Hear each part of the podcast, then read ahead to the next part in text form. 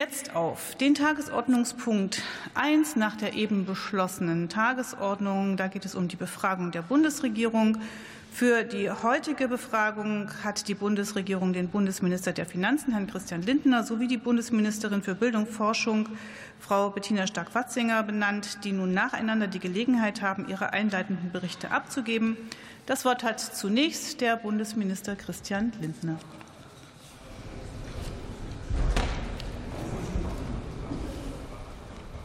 Frau Präsidentin, liebe Kolleginnen, liebe Kollegen!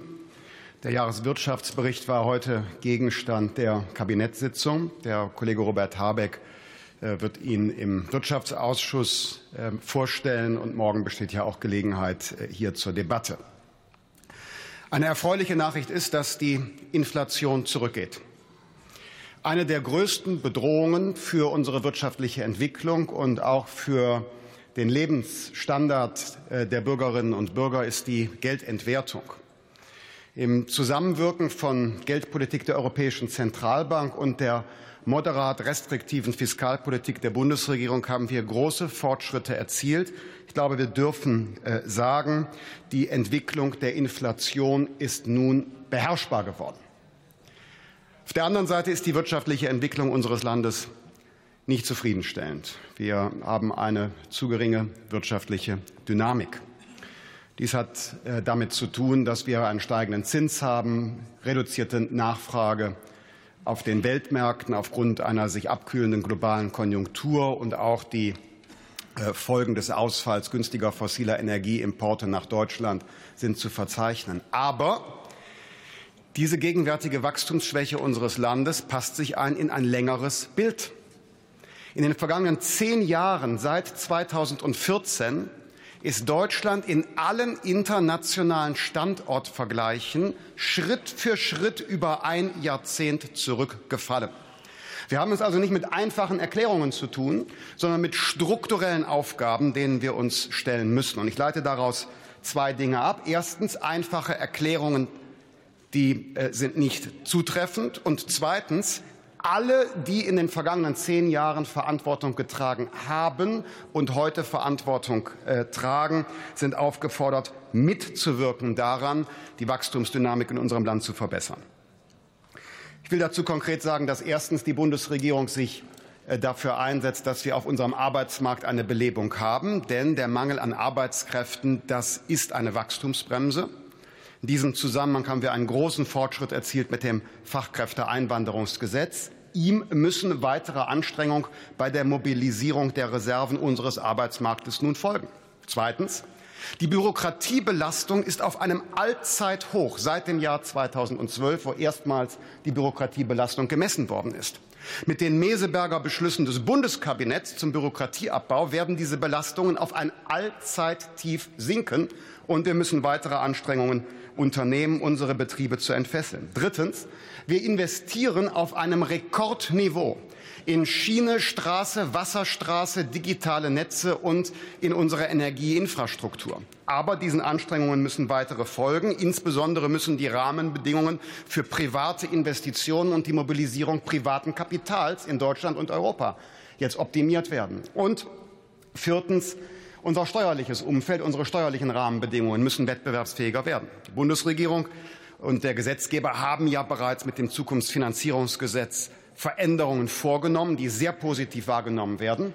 Nun geht es darum, mit dem Wachstumschancengesetz einen weiteren Baustein gemeinsam zu beschließen, um im Bereich von Investitionsanreizen, zum Beispiel in der Baukonjunktur und durch Stärkung von privaten Forschungsvorhaben unserer Wirtschaft einen echten Schub zu geben. Hier kommt auch der Opposition eine besondere Verantwortung nach, mit dazu beizutragen, das wirtschaftliche Umfeld zu verbessern und weitere Anstrengungen im Bereich der Steuerpolitik äh, werden zu diskutieren sein.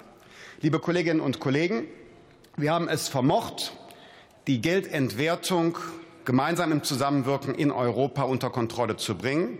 Nun steht die nächste große Aufgabe vor uns, eine Wirtschaftswende, damit auch die Wachstumsdynamik unseres Landes wieder größer wird.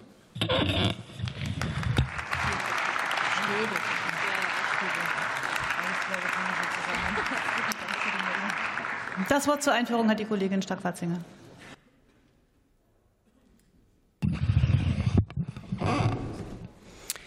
Sehr geehrte Frau Präsidentin, sehr geehrte Damen und Herren, ich glaube, niemand hier im Raum wird es bezweifeln, dass sehr viel im Umbruch ist, wirtschaftlich, politisch, gesellschaftlich. Und Bildung und Forschung sind mittendrin. Wer in Davos war, der konnte die Diskussion hören über Vertrauen und Polarisierung. hören.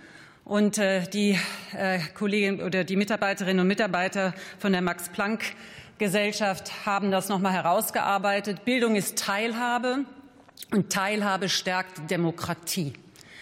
Das Wissenschaftsbarometer zeigt, diejenigen, die, wie man sagt, formal wenig Bildung haben, vertrauen nur noch zu etwas über 30 Prozent der Wissenschaft. Das macht etwas mit unserer Gesellschaft. Und deswegen ist es wichtig, dass wir jetzt endlich den Durchbruch geschafft haben, zusammen mit den Ländern für das Startchancenprogramm, weil es nämlich genau da ansetzt, was unser Land braucht, eine Trendwende in der Bildungspolitik.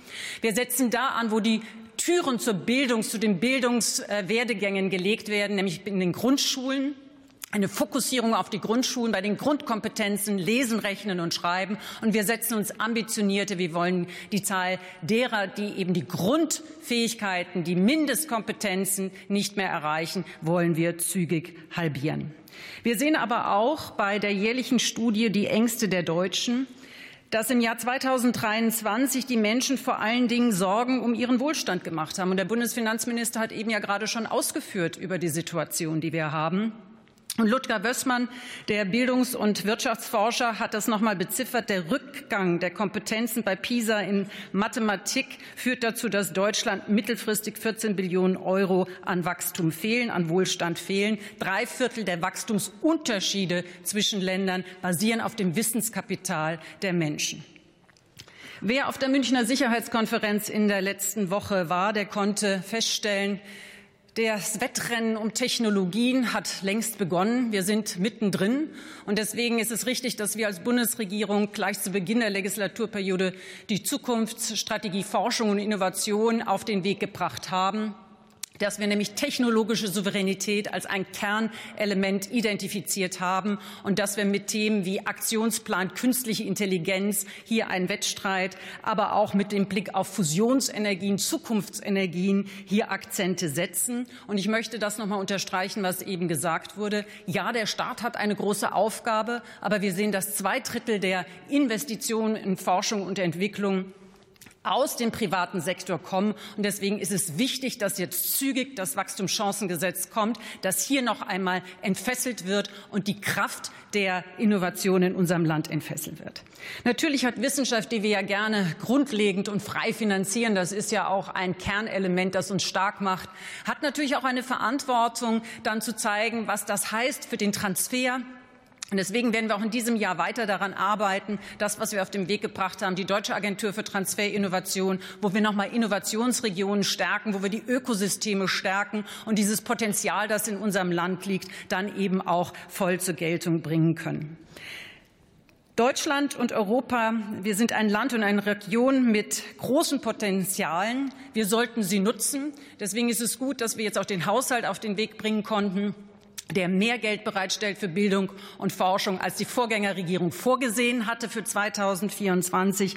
Und wir sorgen jeden Tag dafür, dass wir ähm, hier die Zukunft gestalten mit einem historischen Bildungsprogramm, das Startchancenprogramm, das größte und langfristigste äh, Bildungsprogramm, das wir hatten, mit Technologieoffenheit und Investitionen in Zukunftstechnologien und mit besseren Rahmenbedingungen für Wachstum und Wohlstand.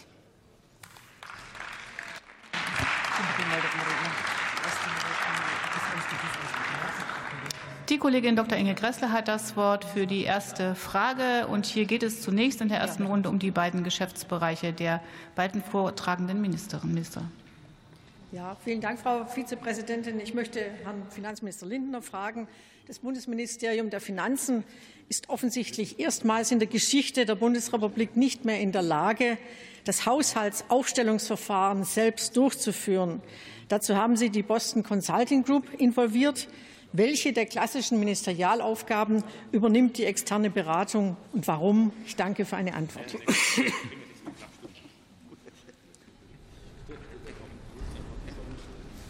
Vielen Dank, Frau Kollegin Gressle, für Ihre Frage. Keine. Das heißt, Sie haben eine Nachfrage, Frau Kollegin. Ja, das, heißt, das heißt Sie, Sie haben die Boston Consulting Group nicht beauftragt und werden Sie auch nicht beauftragen mit dem Haushaltsaufstellungsverfahren, damit wir das ganz klar hier notieren. Vielen Dank für die Frage, für die Nachfrage. Vielen Dank. Jetzt geht es. Vielen Dank für Ihre Nachfrage, Frau Gressle. Ja. Dankeschön.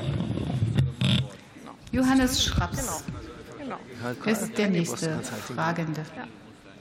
Ja, vielen Dank.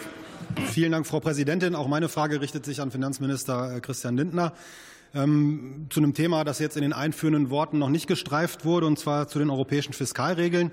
Wir haben jetzt nach langen Verhandlungen äh, und der Einigung äh, im Europäischen Sonderrat kurz vor Weihnachten endlich eine Einigung gehabt. Und jetzt tagt, wenn ich richtig informiert bin, heute der Rat der ständigen Vertreter in Brüssel und bringt die Reform des Stabilitäts- und Wachstumspakts, die europäischen Fiskalregeln, endgültig auf den Weg. Damit wird aus meiner Sicht endlich ein wichtiger Schritt weg von einer unproduktiven Konfrontation zwischen den Mitgliedstaaten hin zu einer besseren Ausrichtung auf Wachstumsanstrengungen, ohne dabei allerdings Stabilitätserfordernisse zu vernachlässigen, gemacht.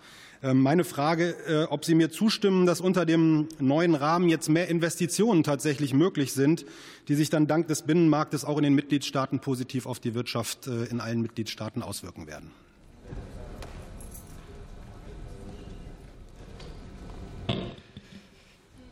Frau Präsidentin, äh, lieber Kollege, jetzt haben Sie auch eine Alternativfrage gestellt, aber ich will jetzt ähm, äh, nicht fortsetzen, nur Ja, Nein zu sagen. Deshalb richtig ist, Sie können ja auch andere Fragen stellen. Deshalb richtig ist, es gibt jetzt europäische Fiskalregeln, die aus Sicht der Bundesregierung einen großen Erfolg darstellen. Denn wir haben erstmals sehr klare, nicht hintergehbare Leitplanken für den jährlichen Abbau des Defizits und für den jährlichen Abbau der Schuldenquote. Wenn wir uns die alten Fiskalregeln ansehen über die vergangenen zehn Jahre, im gleichen makroökonomischen Umfeld gab es Länder, die haben die Schuldenquote reduziert und Länder, die haben die Schuldenquote erhöht. Unter den alten Regeln, das geht jetzt nicht. Also ein großer Erfolg der Stabilitätskultur. Es gibt auch Erleichterungen für Investitionen. Dies ist richtig, aber im Rahmen dieser klaren Leitplanken. Es bleibt also bei einer Stabilitätskultur, für die Deutschland ja traditionell wirkt. Haben Sie eine Nachfrage? Sehr Sieht gerne, so Frau Präsidentin. Ähm, ist ja grundsätzlich so, dass wir durch die Reformen auch eine Vereinfachung äh, der Fiskalregeln angestrebt haben und trotzdem Fiskalregeln so ein wenig der Sache nach, äh, der Natur nach äh, natürlich ein Thema, was nicht ganz einfach zu handeln ist. Deshalb meine Nachfrage, wenn jetzt noch technische Details konkretisiert werden müssen in der Umsetzung, da sprechen ja eben heute die ständigen Vertreter auch drüber, ist dann Ihrer Ansicht nach auch ausreichend Einfluss der Mitgliedstaaten sichergestellt, auch wenn der Rat jetzt formal nicht mehr durch dieses Instrument des Durchführungsbeschlusses äh, in den weiteren äh, Beratungen beteiligt ist. Ja, Herr Kollege, aus Sicht der Bundesregierung bleibt es auch dabei, dass äh, der Rat, dass die Mitgliedstaaten also einen hinreichenden Einfluss haben. Ähm, die neuen Regeln sind realistischer. Nach Auffassung der Bundesregierung sind sie wirksamer. Eines sind sie allerdings nicht, einfacher und transparenter. Also dieses Ziel äh, des gestarteten Prozesses, hier müssen wir äh, selbstkritisch sagen, das war nicht erreichbar bei den äh, unterschiedlichen Anforderungen, aber in der Sache sind sie gut und im Übrigen auch zustimmungsfähig. Die nächste Frage stellt Kai Gottschalk.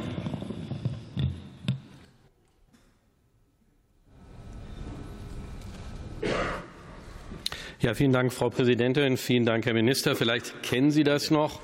Gilt immer noch für, heute auch. Das ist aus Ihrem Wahlprogramm. Nie gab es mehr zu tun. Das Wahlprogramm der Freien Demokraten. Vielleicht kann ich Ihnen noch mal auf die Sprünge helfen. Sie sprechen davon in dem Wirtschaftsbericht, den Sie eben zitiert haben, dass Deutschland erhebliche Wachstumsschwierigkeiten hat. Sie monieren seit Jahren auch die anderen Parteien, dass wir eine hohe Steuerbelastung der Unternehmen und des Mittelstandes haben. Auch da die jüngsten Zahlen. Deutschland 28,8 Prozent, Frankreich nur noch bei 26, Italien 23 und der EU-Durchschnitt bei 18,8. Wir sind also auch da nicht wettbewerbsfähig, wie in vielen Dingen. Sie haben aber anscheinend das gleiche Problem wie Herr Scholz. Sie haben kein Erkenntnisproblem, Sie haben irgendwie ein Umsetzungsproblem. Sie erinnern sich vielleicht, dass Ihr Staatssekretär Dr. Tonka, ich habe es hier mit, als auch Ihr Fraktionsvorsitzender Herr Dürr eine Verfassungsklagebeschwerde eingereicht haben gegen den Soli. Nun hätten Sie am 4.7.22 mit uns mitstimmen können. Da habe ich diesen Antrag Abschaffung des Solis eingebracht. Haben Sie nicht getan. Wann schaffen Sie denn nun den Soli ab und lassen Ihren vielen Worten Taten folgen, damit die Menschen da draußen spürbar und auch die Unternehmen endlich eine Entlastung verspüren?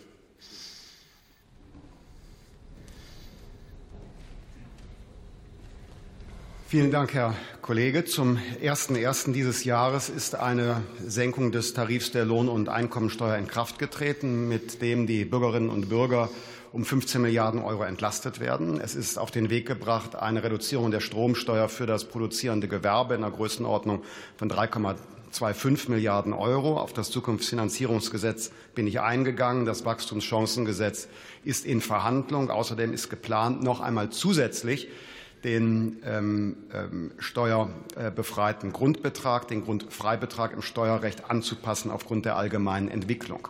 Diese Entscheidungen des Haushaltsgesetzgebers haben dazu geführt, dass die Steuerquote in Deutschland sinkt. Der aktuelle Bundeshaushalt 2025 sieht sinkende Schuldenquote, sinkende Schuldenquote, Rekordinvestitionsquote, hohe ODA-Quote und sinkende Steuerquote vor. Im Übrigen gilt, das Urteil des Verfassungsgerichts, wenn es kommt, ist abzuwarten. In der Demokratie, wenn Koalitionen gebildet werden, gibt es keine wechselnden Mehrheiten. Das ähm, ist ein Umstand, den Sie verinnerlichen äh, müssen. In der parlamentarischen Demokratie geht es immer um Mehrheitsbildung durch Konsens. Sind Sie mit der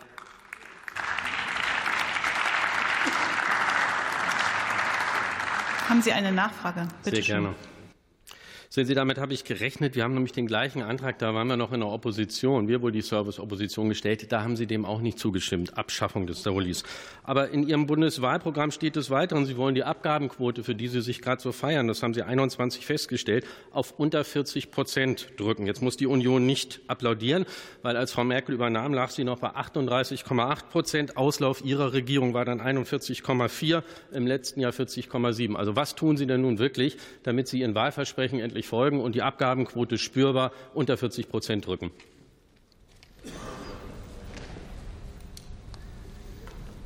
Herr Kollege, nur zur Sicherheit, ich habe mich gerade auf die sinkende Steuerquote bezogen. Sie beziehen sich jetzt auf die Sozialabgabenquote für Arbeitgeber und Arbeitnehmer. Die Bundesregierung äh, arbeitet daran, äh, dass die Sozialversicherungssysteme zukunftsfest sind. Sie haben aufgrund der Alterung unserer Gesellschaft große Herausforderungen. Im Übrigen haben wir auch einen medizinischen Fortschritt. Die Frage ist doch, will die AfD zum Beispiel Patientinnen und Patienten bestimmte Therapien versagen um die Steigerung des Beitrags zur gesetzlichen Krankenversicherung zu begrenzen?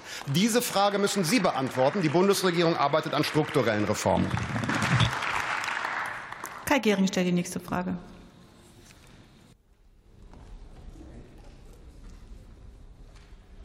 Vielen Dank, Frau Präsidentin. Äh, Frau Ministerin Stark-Watzinger, auch wir freuen uns sehr über das Startchancenprogramm.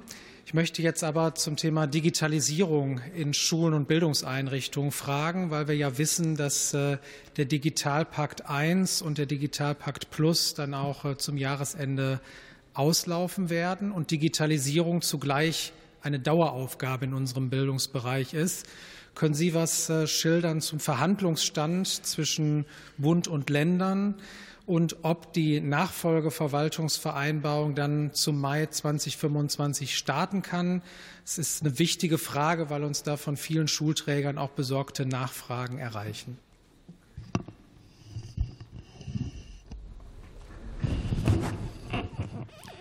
Ja, sehr geehrter Herr Kollege Gehring, vielen Dank für die Frage.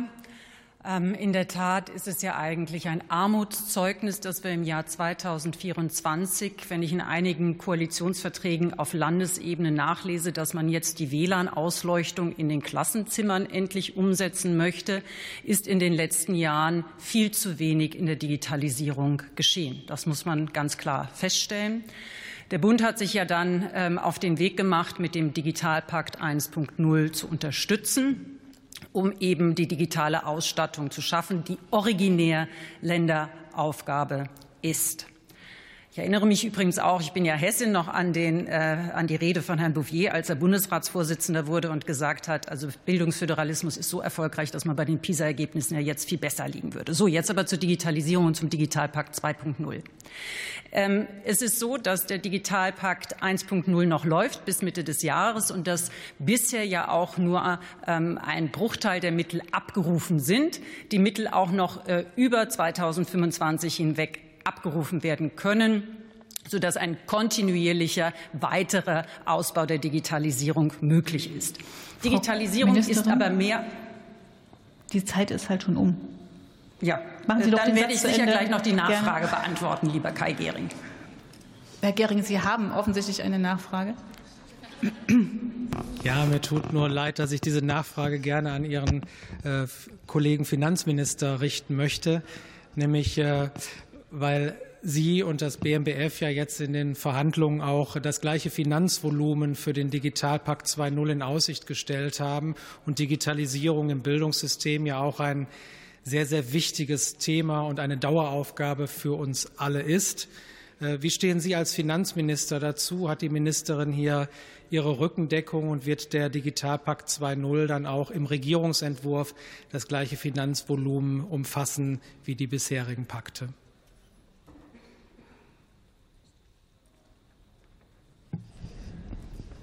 Lieber Herr Kollege äh, Gehring, ich bitte um Verständnis. Die äh, Bundesregierung äh, hat das Haushaltsaufstellungsverfahren begonnen und ähm, wir sind am Beginn auch der internen Gespräche. Deshalb kann man zur Stunde öffentlich noch nichts sagen. Vielen Dank. Ich weise einmal kurz darauf hin, dass dieser Wechsel der zu Befragenden in dieser ersten Runde nur ausnahmsweise dann möglich ist, wenn es eine entsprechende Zuständigkeit gibt. Und gebe jetzt Anja Schulz das Wort.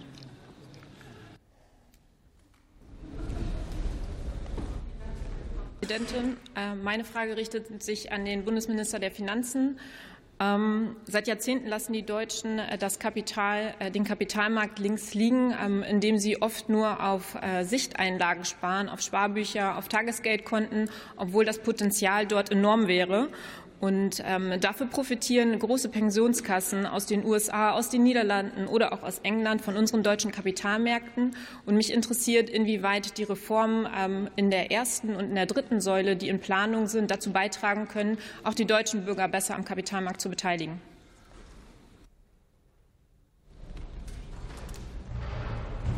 Liebe Frau Kollegin, eine ausgesprochen wichtige Frage, die man auch an die Kollegin Bettina Stark-Watzinger hätte richten können. Denn äh, wir unternehmen ja gemeinsam Anstrengungen, die finanzielle Bildung in Deutschland zu verbessern.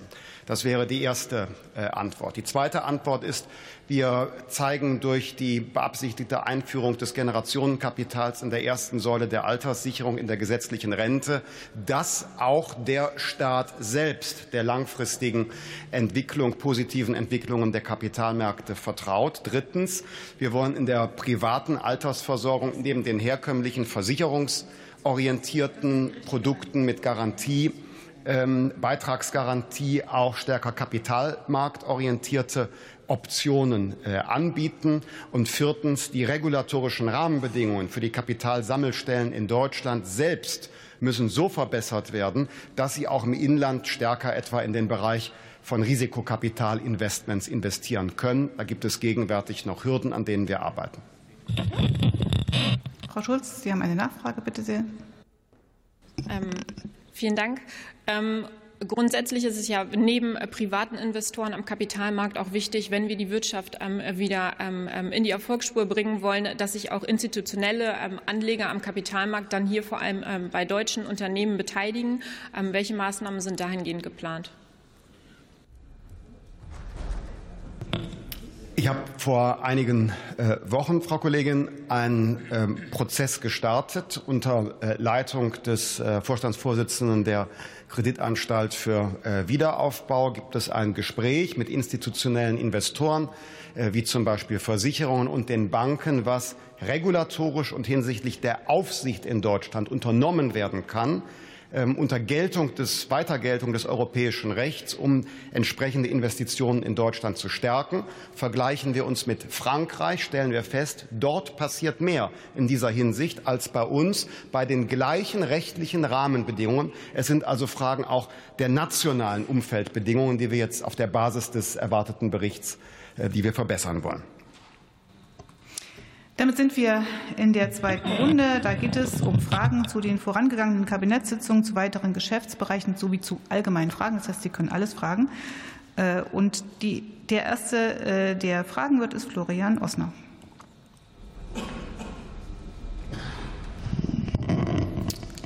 Frau Präsidentin, vielen Dank fürs Wort. Äh, ich würde meine Frage sehr gerne an den Bundesfinanzminister Christian Lindner stellen. Sie und Ihr Ministerkollege Robert Habeck sind sich ja in der Analyse einig, dass der Wirtschaftsstandort Deutschland nicht mehr wettbewerbsfähig ist. Also man müsste also alles dafür tun, um diesen Wirtschaftsstandort Deutschland zu reformieren. Auch Ihr Jahreswirtschaftsbericht bescheinigt uns die Stagnation. Und kürzlich hat der Normenkontrollrat, Sie haben ja das strukturelle Problem vorhin angesprochen, zusätzliche Bürokratielasten seit der Ampel-Bundesregierung von 27 Milliarden Euro für unsere Unternehmen. Wäre es jetzt nicht an der Zeit, eine Unternehmenssteuerreform im Unternehmenssteuerrecht und die Gesamtsteuerbelastung auf unter 25 Prozent zu drücken? Oder denken Sie, dass das wieder zu großen Streit auf offener Bühne innerhalb der Ampelkoalition führt und der Kanzler am Ende wieder ein Machtwort sprechen müsste?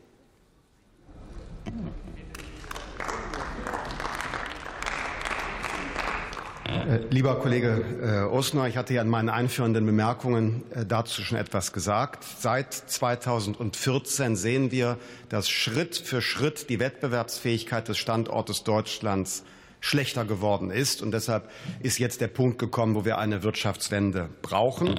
Ich bin gerne bereit, auch mit der CDU-CSU-Fraktion zu sprechen über Möglichkeiten einer Unternehmenssteuerreform. Damit Sie diese Forderung glaubwürdig erheben können, sollte die Union aber damit beginnen, dem Wachstumschancengesetz zuzustimmen.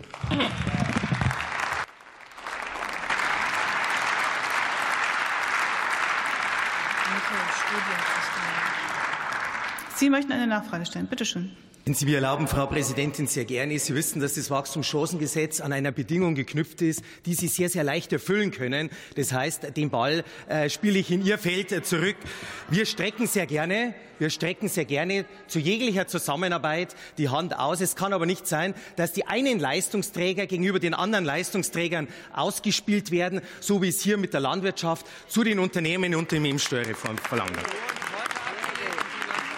Meine, meine, Nachfrage, meine Nachfrage bezieht sich, äh, Herr Minister, auf Ihren berühmtesten Satz sehr wohl, lieber nicht regieren als schlecht regieren. Äh, finden Sie es als äh, nicht jetzt an der Zeit, wenn Sie sagen, zum gut regieren gehört eine gut strukturierte Unternehmenssteuerreform oder müssen Sie dann in dem Umkehrschluss sagen, wenn das nicht möglich ist, dann müsste ich eigentlich die Regierung verlassen, dann müsste die FDP die Regierung verlassen. Sehen Sie das anders?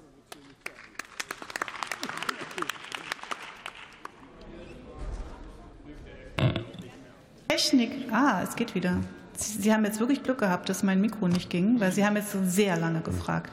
Aber die Ant, ja, Technik, ganz schlimm. Bitte schön. Ja. Die Antwort kommt. Lieber Kollege Osner, aus Ihrer Frage spricht ja zunächst einmal Selbstkritik. Denn die CDU-CSU-Fraktion hat es zwischen 2005 und 2021 nicht vermocht, eine Unternehmenssteuerreform im Parlament mehrheitsfähig zu machen. Dies gesagt haben, verweise ich darauf, dass das Zukunftsfinanzierungsgesetz wesentliche Standortnachteile, die seit Jahren bekannt waren, beseitigt hat. Ein Beispiel dafür ist die Mitarbeiterkapitalbeteiligung. Jetzt mit dem Wachstumschancengesetz machen wir die steuerliche Forschungsförderung endlich attraktiv und sorgen dafür, dass die Baukonjunktur Impulse bekommt. Darüber hinaus ist weiteres geplant und möglich.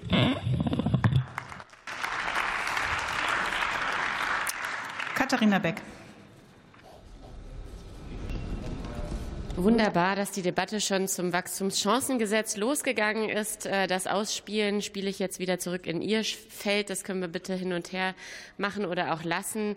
Äh, denn ehrlicherweise nehmen Sie ja hier die gesamte deutsche Wirtschaft in Geiselhaft und äh, machen Parteipolitik auf dem Rücken von der gesamten deutschen Wirtschaft, die mit degressiven Abschreibungen etc. profitieren könnte. Und ich würde gerne Frau Kollegin, es handelt sich um eine Nachfrage und Sie haben nur eine halbe Minute. Die ist gleich um. Nee, ich habe meine Frage doch noch gar nicht vor. Ich, ich stelle die Frage gerade und die möchte ich gerne Herrn Lindner stellen, dem Herrn Minister, ob er uns vielleicht noch mal erläutern kann, warum es so vorteilhaft wäre, wenn die Union sich endlich zum Wirtschaftsstandort bekennen würde und dem Wachstumschancengesetz zustimmen würde. Was ist denn da Schönes drin? Die äh, Fragestunde entwickelt sich weiter in eine Debatte, äh, stelle ich fest. Ich will gerne noch mal darauf hinweisen, dass wir eine Reihe von enorm wichtigen Abschreibungen vorsehen im Wachstumschancengesetz. Ähm, dazu gehört insbesondere eine ähm, Abschreibung in der Größenordnung von fünf Prozent für äh, Investitionen in äh, Wohnimmobilien. Hier haben wir ein großes Defizit. Wir haben eine enorme Reduzierung des bürokratischen Erfüllungsaufwands unseres Steuerrechts äh, vorgesehen. Über zwei Milliarden Euro weniger Erfüllungsaufwand durch beispielsweise die Anhebung von Schwellenwerten. Und für mich besonders wichtig ist die Stärkung der steuerlichen Forschungsförderung. Denn wir werden unsere langfristige Wettbewerbsfähigkeit nicht als ein Niedriglohnstandort behaupten können, sondern nur als eine Hightech-Nation. Und das können wir durch das Steuerrecht incentivieren und sollten es tun. Die Nachfrage? Perspektivisch betrachtet, weil wir ja auch eine Investitionsherausforderung sehen, gerade im Mittelstand auch. Ähm, was sind die Ideen, um die Investitionstätigkeiten in Deutschland vor Ort in Technologien etc. auch noch weiter zu unterstützen?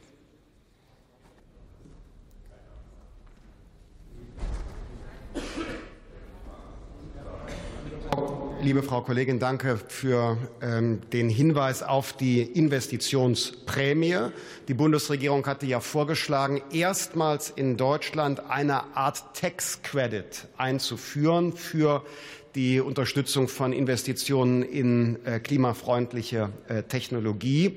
So wie es den Eindruck hat, muss hier noch weitere Überzeugungsarbeit geleistet werden, dass ein solches Instrument besonders bürokratiearm und berechenbar für die Betriebe ist. Diese Anstrengungen werden wir weiter unternehmen. Herr Meister, bitte. Vielen Dank, Frau Präsidentin. Zunächst mal, Herr Bundesfinanzminister, ich bitte Sie zur Kenntnis zu nehmen, dass 2008 eine große Unternehmenssteuerreform beschlossen worden ist. Mich würde aber interessieren, der Bundeswirtschaftsminister hat ja zur Finanzierung von Unternehmensentlastungen vorgeschlagen, öffentlich ein Sondervermögen zu bilden. Mich würde interessieren, wie Sie zu diesem Vorschlag stehen.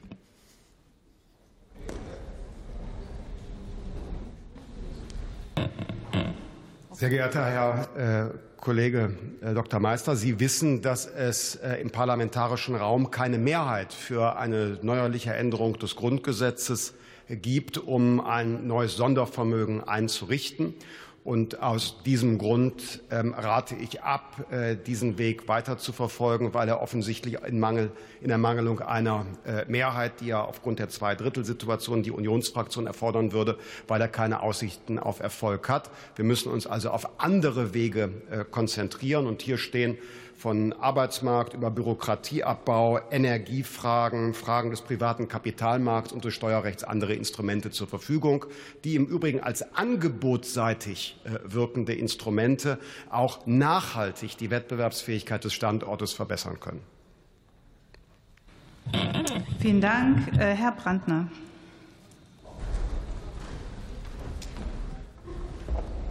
Ja, an Herrn äh, Lindner eine Nachfrage. Natürlich, es ging auch um Inflation, was der Vorredner ja gerade angesprochen hatte.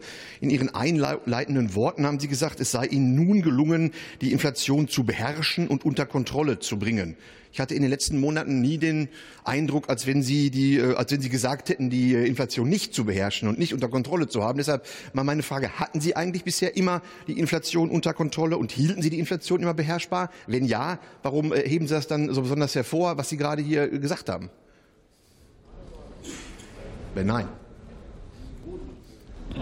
Sehr geehrter Herr Kollege, wir hatten äh, sehr hohe Inflationszahlen, die nicht nur die privaten Haushalte belastet haben, sondern die äh, aufgrund der Reaktion der Europäischen Zentralbank durch den schnell stark angehobenen Zins natürlich auch Auswirkungen auf die Realwirtschaft, etwa im Bereich der Baukonjunktur hatten.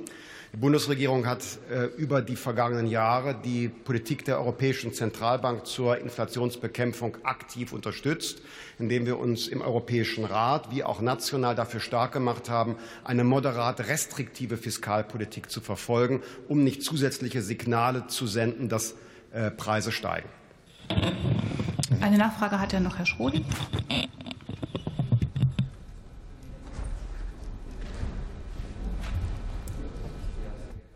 Sehr geehrter Finanzminister Lindner, es ist ja das Thema Unternehmenssteuerreform angesprochen worden. Wir haben ja jetzt gezielte Maßnahmen hier im Bundestag auf den Weg gebracht mit dem von Ihnen angesprochenen Wachstumschancengesetz, mit massiven Abschreibungserweiterungen, beispielsweise für die Bauwirtschaft, ähm, aber auch den Ausweitungen der Verlustverrechnung.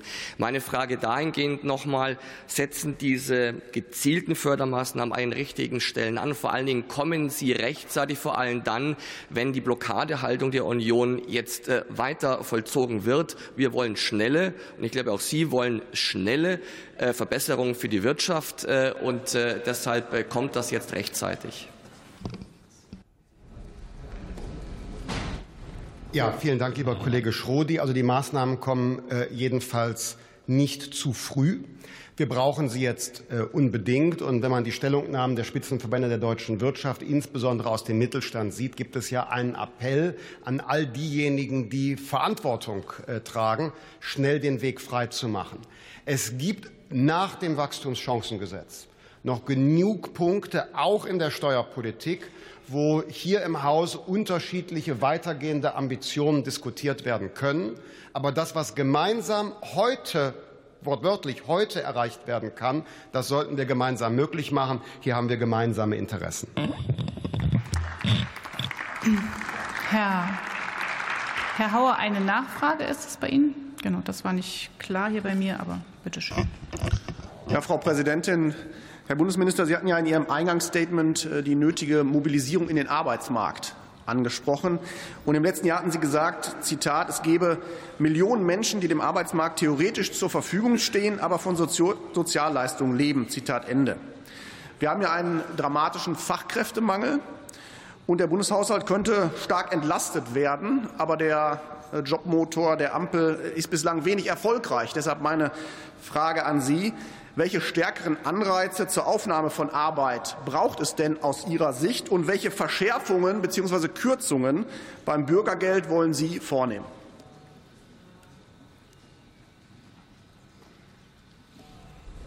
Sehr geehrter Herr äh, Kollege, wir äh, haben ja als äh, Bundesregierung eine Initiative ergriffen, um insbesondere die aus der Ukraine zu uns geflüchteten Menschen stärker in den Arbeitsmarkt zu integrieren. Hier gibt es äh, nun ein äh, darauf gerichtetes äh, Projekt der Bundesagentur für Arbeit. Und es ist in unserem gemeinsamen Interesse, dass dies erfolgreich ist. Aus den Ergebnissen dieses Projektes, dessen bin ich mir sicher, wird auch das federführende Haus Konsequenzen für die Arbeitsmarktpolitik insgesamt ziehen. Äh, ebenfalls hat das BMAS ja eine Studie vorgelegt, mit äh, der es Anreize, positive Anreize für Menschen ohne Beschäftigung geben soll, in den Arbeitsmarkt wieder oder erstmals einzutreten. Über die Konsequenzen aus der Studie berät die Bundesregierung gegenwärtig. Die das ist ja so, dass man keine Nachfragen für die Nachfragen stellen kann. Äh, vielen Dank. Äh, die nächste Frage hat äh, Katrin Tschow.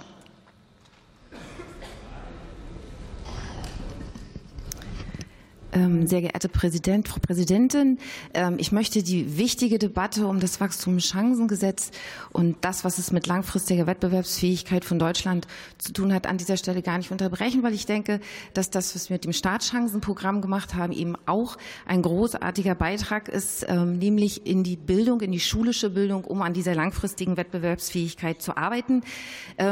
Das Programm ist auf den Weg gebracht. Das heißt aber, es muss jetzt umgesetzt werden in den nächsten zehn Jahren.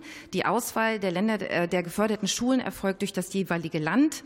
Dabei sollen Sozialkriterien wie Armut und Migration zugrunde gelegt werden oder bereits von den Ländern entwickelte Sozialindizes. Meine Frage richtet sich ähm, an Frau Stark-Watzinger. Wie viele Startchancenschulen sollen im ersten Programmjahr 24, 25 gefördert werden und bis wann werden diese benannt? Bis spätestens zu welchem Schuljahr sollen alle Startchancenschulen in das Programm einmünden und benannt werden? Ja, ganz herzlichen Dank, liebe Frau Kollegin, für die Frage. Und absolut richtig, Bildung ist die Grundlage für die Zukunft unseres Landes. Das habe ich eingangs ja auch gesagt.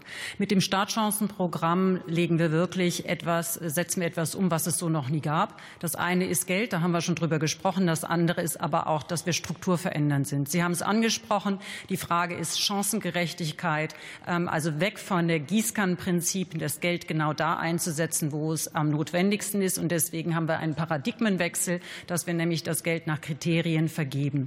Der Bund vergibt nach einem, äh, nach einem Gefüge von mehreren äh, Zahlen äh, das Geld an die Länder und die Länder wählen die Schulen aus anhand eines Sozialindex. Der Bund steht von Anfang an bereit, so viele Schulen wie möglich äh, zu, also die Finanzierung ist ja da ähm, und die Länder haben gebeten, dass es eben ein Hochlauf ist, um es organisatorisch umsetzen zu können. Wir starten mit circa 1000 Schulen. Ähm, das ist ja auch ein Lernprozess weil ja drei Säulen das Programm umfassen, Investitionen in moderne Lernumgebung, aber eben auch Startchancen, äh, äh, freie Förderung und Schulsozialarbeit und multiprofessionelle Teams. Das heißt, wir stehen bereit. Der Hochlauf soll so schnell wie möglich sein. Es wird mit 1000 gestartet. Sie haben eine Nachfrage noch. Vielen Dank, sehr gern natürlich. Ähm, ich würde da nachhaken, in welcher Höhe gewährt der Bund den Ländern abweichend eben vom bisherigen Verteilungsschlüssel Finanzhilfen über die Programmsäule 1 und welche Maßnahmen in die Bildungsinfrastruktur der Startchancenschulen sollen gefördert werden, sowie in welcher Höhe gewährt der Bund den Ländern Finanzhilfen über die Säule 3 und in welcher Form trägt eben das zur Stärkung multiprofessioneller Teams bei.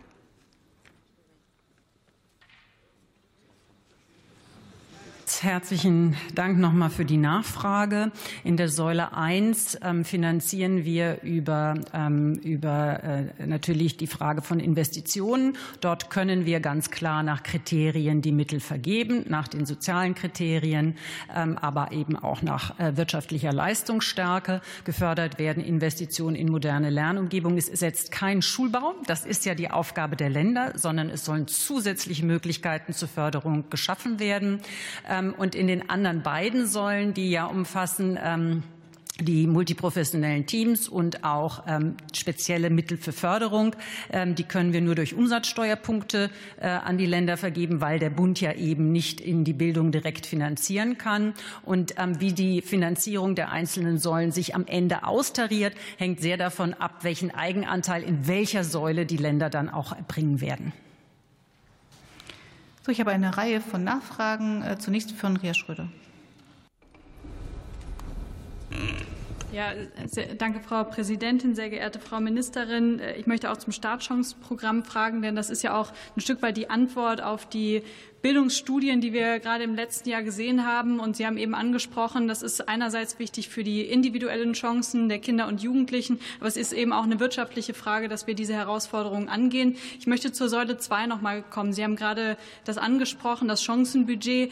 Was, was ist das und warum ist das wichtig in dem Programm? Was bringt das den Schulen?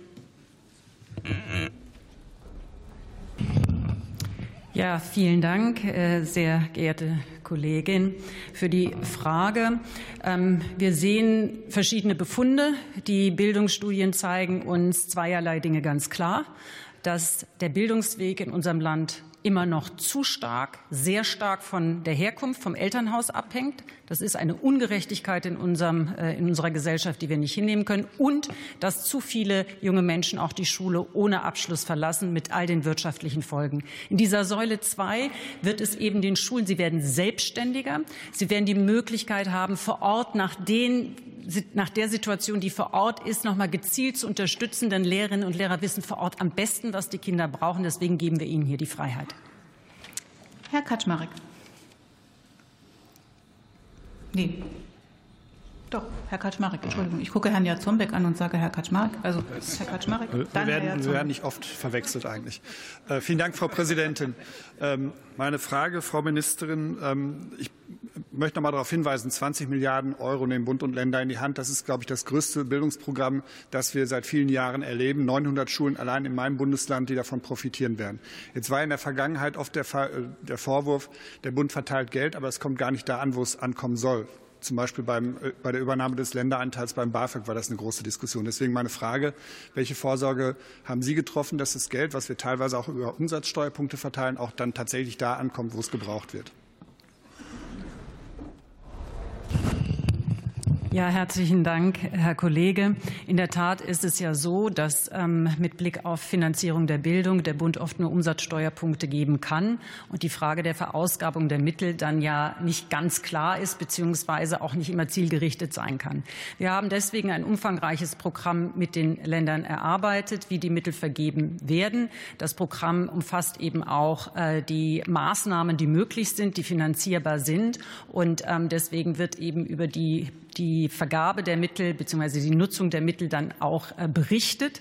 Wir werden von Anfang an uns wissenschaftlich begleiten lassen, um nicht nur Zahlen zu erheben und abzurechnen, sondern dann eben auch zu sehen, ob wir unsere Ziele erreichen, um daraus zu lernen, wie die beste Bildungspolitik in unserem Land aussieht. Herr Herzogbeck.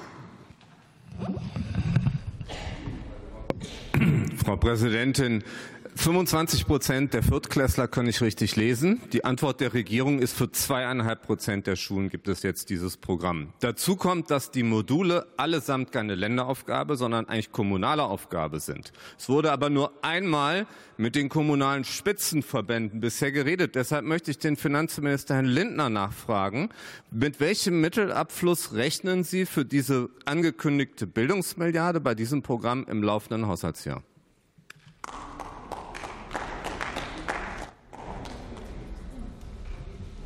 Herr Lindner, ich habe Sie nicht verstanden.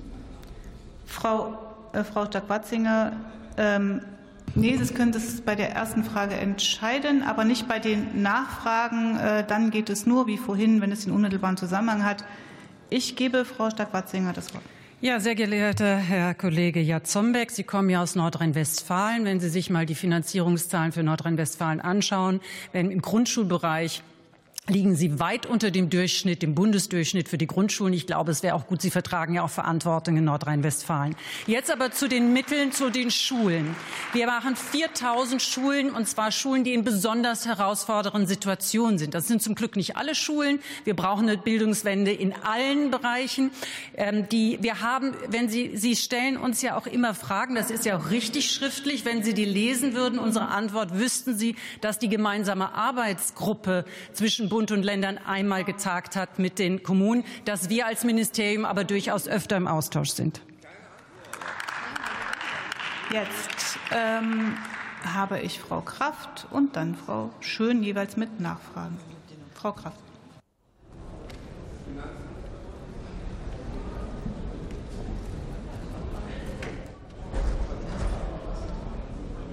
Frau Präsidentin, darf ich die Frage, Nachfrage auch an den Finanzminister stellen? Nein. Das ist, ähm, das ist gewöhnlich dann zulässig, wenn es unmittelbar ähm, mit dem Gegenstand der Frage zu tun hat. Das hat mit dem Gegenstand der Frage ja, zu tun. Der also, Eindruck, der hier erweckt wird, ist, äh, dass es vielleicht nicht ganz mit dem unmittelbaren Gegenstand zu tun hat. Es ist aber nur im Ausnahmefall äh, zulässig. Deswegen ähm, kann nur ich entscheiden, ob die Nachfrage wir können gerne, ähm, möchten Sie die Frage an Frau Stark-Watzinger stellen, ja oder nein? Darf ich die Frage äh, meinem Kollegen Herrn Gehring überlassen? Nein, nein. Okay, ich habe Sie jetzt aufgerufen. Stelle ich Sie nicht, Entschuldigung. Dann ist Frau Schön jetzt dran mit einer Nachfrage.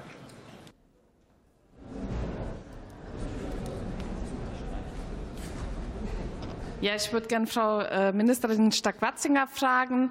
Ähm, das Startchancenprogramm wurde angesprochen und Frau Ministerin, Sie haben gesagt, das sei eine Antwort auf die hohe Zahl der Schulabbrecher, die wir in unserem Land haben. Ich will in Erinnerung rufen, wir haben derzeit eine Schulabbrecherquote von 12 Prozent. Das heißt, statistisch gesehen wird in der Klasse meines Sohnes werden zwei Kinder die Schule ohne Abschluss verlassen. Und wir wissen alle, was das für die beruflichen Lebenswege der Kinder heißt. Und äh, deshalb frage ich Sie, sind Sie wirklich der Meinung, dass Sie mit dem Stadtchancenprogramm das im Endausbau 10 Prozent der Grundschulen erreicht, wirklich dieses Schulabbrecherproblem ganzheitlich lösen werden. Und Sie haben die Woche gesagt, Sie wollen eine Trendwende. Das ist jetzt weit über das hinaus, was die Redezeit möglich macht. Kommen Darf Sie ganz schnell zum Ende. Zu Zwei? Worte können Sie noch Sie sagen. haben gesagt, Sie haben eine Trendwende beim Schulabbrecher-Thema angekündigt. Ich frage Sie, was sind Ihre konkreten Maßnahmen, damit das Problem jetzt gelöst wird? Sehr geehrte Frau Kollegin, ich habe das ja, glaube ich, eben schon mal erläutert, dass wir jetzt eben ganz gezielt die Mittel einsetzen, dass wir uns messen lassen, dass wir wissenschaftlich begleitet werden, dass wir einen Paradigmenwechsel haben. Ich habe auch schon mal gesagt, dass wir ja in die Schulen gehen, die in den herausforderndsten Situationen sind. Und das sind zum Glück nicht alle Schulen in unserem Land. Mit Blick auf äh, die Frage ähm, der Umsetzung obliegt es natürlich, und da sind wir im engen Austausch, und deswegen wirkt das Programm auch über die reine Finanzierung hinweg, weil viele Länder jetzt ihre Schulgesetze ändern und damit die Möglichkeiten, die wir im Startchancenprogramm anlegen, auch anderen Schulen zugutekommen. Frau Höchst. Herzlichen, vielen herzlichen Dank, ähm, Frau Ministerin. Ähm, ich äh, möchte doch ein wenig Wasser noch in den Wein gießen. Das klingt jetzt alles sehr gut. Startchancen. Der Kollege Jatzombeck hat schon darauf hingewiesen, dass es viel zu wenige Schulen betrifft. Derweil läuft die fatale äh, Migrationspolitik weiter. Das heißt, wir bekommen immer noch mehr Schüler ohne Deutschkenntnisse an Schulen und wir haben immer weniger Lehrer. Ähm, Ich weiß nicht, ob Sie nicht mitbekommen, dass zum Beispiel an Gymnasien in Speyer mittlerweile Ausbildungsabbrecher in der siebten Klasse Deutsch unterrichten. Es werden quasi, ähm, es stehen keine Kräfte für ihre Startchancen zur Verfügung. Wie wollen Sie mit all diesen Mangelerscheinungen umgehen?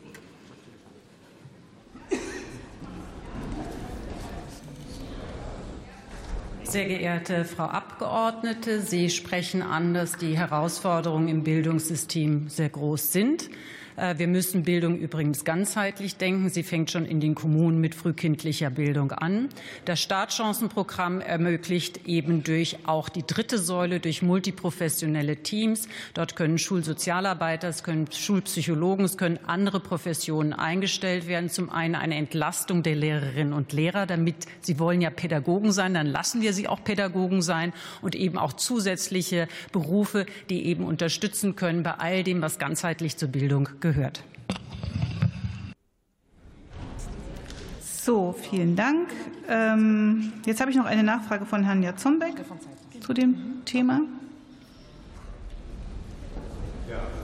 Frau Präsidentin, Frau Bundesministerin, ich will erneut noch einmal nachfragen. Sie haben vorhin viele Worte gesagt, aber Sie haben erneut jetzt zu Startchancen gesprochen. Sie sind uns schuldig geblieben, mit welchem Mittelabfluss Sie rechnen. Ich bitte um eine konkrete Antwort und nicht um allgemeine Ausführungen.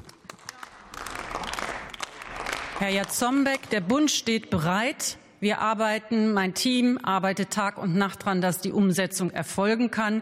Die Umsetzung erfolgt aber in den Schulen, für die die Länder verantwortlich sind. Deswegen lassen Sie uns doch einfach die Ärmel hochkrempeln und anfangen und nicht immer nur die Probleme sehen.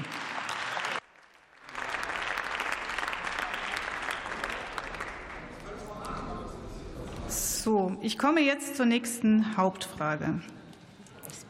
Die kommt. Wer hatte noch eine Nachfrage? Ah, bitteschön. Das ist bei mir nicht angekommen. Weil hier ständig. Ja, aber bitteschön.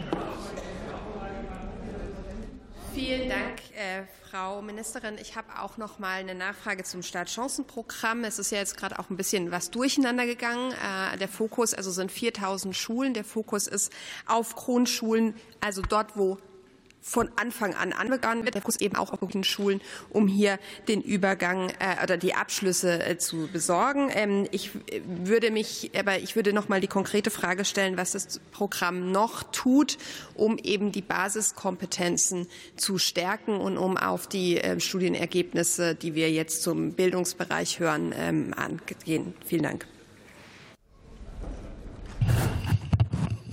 Ja, herzlichen Dank, Frau Kollegin. Ähm, durch die Fokussierung oder durch einen, einen Schwerpunkt auf die Grundschulen, circa 60 Prozent ähm, soll ja in die Grundschulen gehen, ähm, ist, setzen wir eben genau da an, wo die Grundlage gelegt wird, also Lesen, Rechnen und Schreiben. Und wir sehen ja gerade in den ähm, Studien, in den Bildungsstudien, ähm, dass hier ein großer Nachholbedarf ist. Aber darüber hinaus, Sie haben die berufliche Bildung angesprochen, geht es ja natürlich auch um viel mehr. Und deswegen werden diese Schulen, ähm, die Startchancenschulen, ich habe es gesagt, auch durch die multiprofessionellen Teams, durch nochmal besondere Unterstützung, wo vielleicht nochmal besondere Herausforderungen bei einem Kind sind, aber eben auch durch die Öffnung zu dem Raum um sie herum, Sozialraum, ähm, auch mit Berufsorientierung, die wirklich integraler Bestandteil ist, eben auch nochmal auf das sozusagen Leben vorbereiten und die Chancen, die Bildungsübergänge zu gestalten, um zu erhöhen. So, jetzt komme ich tatsächlich zur nächsten Hauptfrage. Die geht an Peter Böhringer. Also Entschuldigung, äh, Herr Gottschalk, überlegen Sie sich, äh, wie Sie hier agieren. Es haben sich noch mehrere Leute aus Ihrer Fraktion gemeldet und äh, insofern weiß ich nicht, was dieser zynische Beifall soll. Herr Böhringer, bitteschön. Gut, Frau Präsidentin, ich fahre fort mit der nächsten Hauptfrage. Ich versuche auch eine Frage und keinen Debattenbeitrag an den Finanzminister. Bitte, Herr Minister, die Bundesregierung wird kommende Woche eine Erhöhung des mittelfristigen Finanzrahmens der EU mitbeschließen. Mein Informationsstand kommende Woche. Äh, obwohl dieser MFR ja bereits gewaltige 1,2 Billionen Euro umfasst und eigentlich auch für sieben Jahre festgeschrieben war. Die EU will diesen Rahmen nun weitestgehend für die Ukraine um 54 Milliarden Euro erhöhen. 54 Milliarden. Nun kann man natürlich durchaus fragen, ob es wirklich im Sinne des Friedens in Europa ist und im deutschen Interesse, das zu tun. Aber meine Frage bezieht sich tatsächlich auf den Haushalt. Ähm, die Haushalte 24 und absehbar sicher auch 25 sind auf Kante genäht. Das ist kein Geheimnis. Ähm, nun sagt die Bundesregierung der EU bzw. Zelensky neue Milliarden zu, sodass schon ab 2024 jährlich nach unserer Rechnung mindestens 1,3 Milliarden Euro zusätzlich fällig werden. Frage an Sie, woher nehmen Sie das Geld und welche anderen Projekte werden dafür gestrichen? Danke.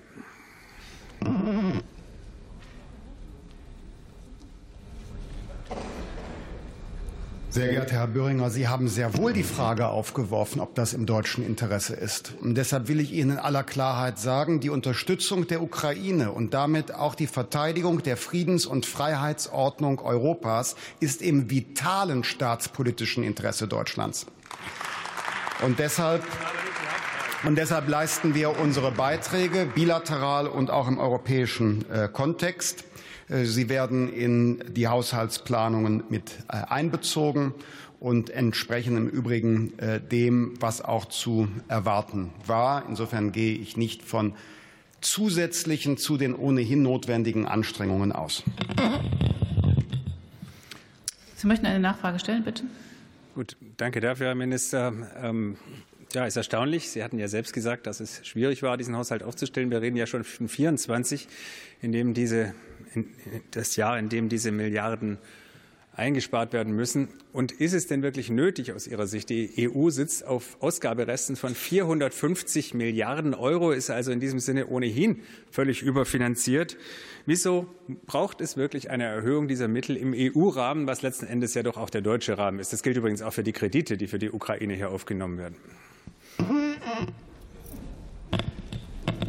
Sehr geehrter Herr Kollege Böhringer, das makroökonomische Umfeld hat sich verändert. Stichwort Zinslast. Das geopolitische Umfeld hat sich verändert. Stichwort äh, Ukraine. Die Bundesregierung ist in die Verhandlungen äh, zum mehrjährigen Finanzrahmen mit der klaren Position gegangen, dass zunächst alle Möglichkeiten der Europäischen Union selbst äh, zu nutzen sind. Äh, klar war, dass es seitens der Europäischen Kommission unter Führung von Frau von der Leyen und auch seitens verschiedener Mitgliedstaaten andere Überlegungen gab. Im Rahmen dessen äh, was politisch möglich war, hat die Bundesregierung ihre Linie umsetzen äh, können. Und deshalb ist eine Zustimmung auch für die Bundesregierung möglich.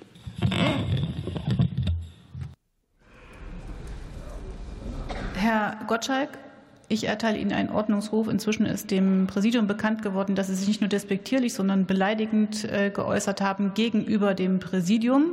Herr Brandner, wenn Sie hier mit nonverbalen Äußerungen auch noch ein bisschen, ja, gehe ich von aus.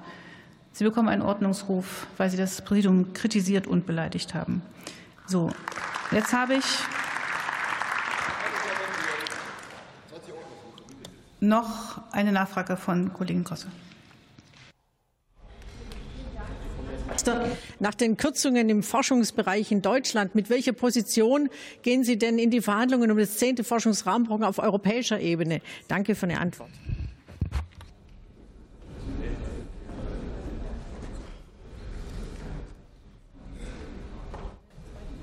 Sehr geehrte Frau äh, Kollegin, ähm, ich möchte mich nicht fortwährend nur auf Formalia beziehen, aber für die entsprechenden Verhandlungen ist mein Haus äh, nicht zuständig. Und insofern sind wir in die Gespräche nicht einbezogen. Aber die Bundesregierung insgesamt befürwortet, wenn die Anstrengungen im Bereich Forschung und Entwicklung verstärkt werden. Die Bundesregierung sieht skeptisch, wie von Frau von der Leyen vorgeschlagen, es zusätzliche Subventionen äh, geben soll in Technologien und Branchen, die zuvor am politischen Reißbrett festgelegt worden sind. Herr Lindner, ähm, nur für, für alle hier, dieser Teil der Befragung äh, geht an die Mitglieder der Bundesregierung zu allen Fragen äh, der letzten Kabinettssitzungen und überhaupt. Insofern war es auch richtig, dass Sie darauf eingegangen sind. Und die nächste Hauptfrage äh, stellt Christian Görke.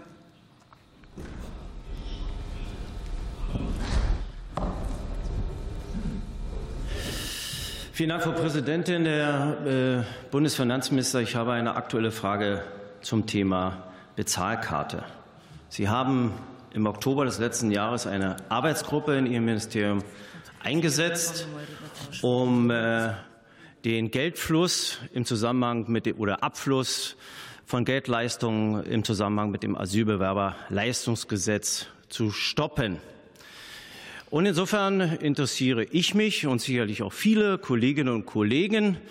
Ähm, Sie werden ja sicherlich als Herr der Zahlen äh, jetzt auskunftsfähig sein. Wie viel ist denn in den letzten Jahren, nicht auf Heller und Pfennig oder Cent, aber als Näherungswert, von welchen Summen gehen Sie aus, die äh, in die Herkunftsländer auf der Grundlage von Leistungen nach dem Asylbewerbergesetz transferiert worden sind?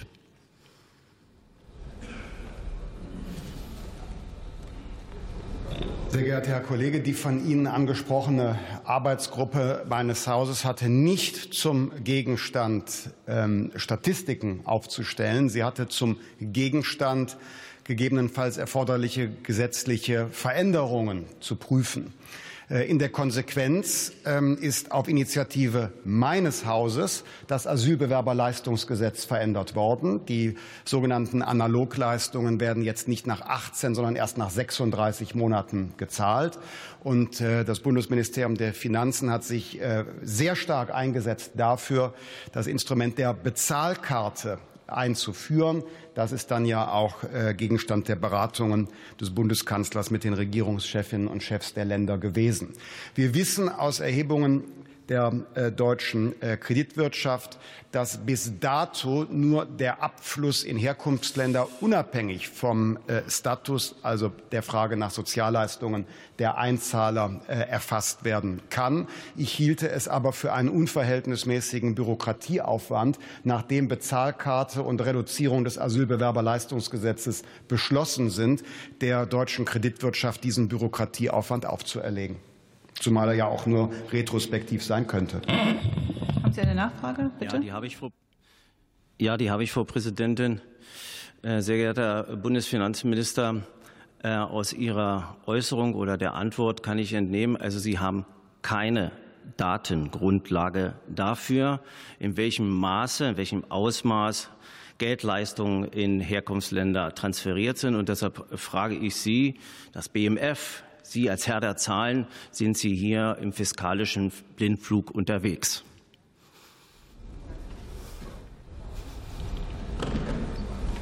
Sehr geehrter Herr Kollege, danke für die Nachfrage. Nein. Das dachte ich. Herr Seidler.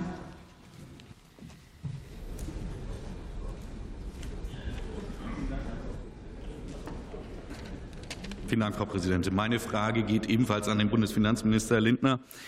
Kurz nach Ihrer Rede in der Haushaltswoche wurde eine Prüfliste der Deutschen Bahn mit gefährdeten Aus- und Neubauprojekten bekannt. Und der Grund ist, es fehlt an nötigen Finanzmitteln, weil die Deutsche Bahn ihr marodes Kernnetz sanieren muss.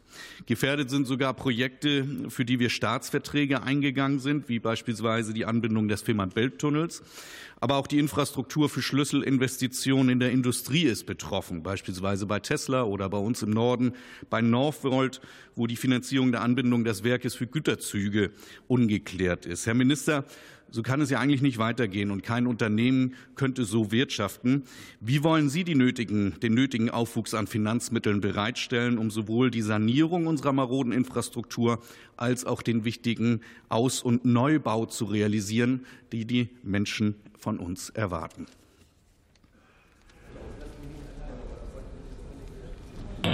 Sehr geehrter Kollege, vielen Dank, äh, dass Sie äh, dieses Thema aufwerfen.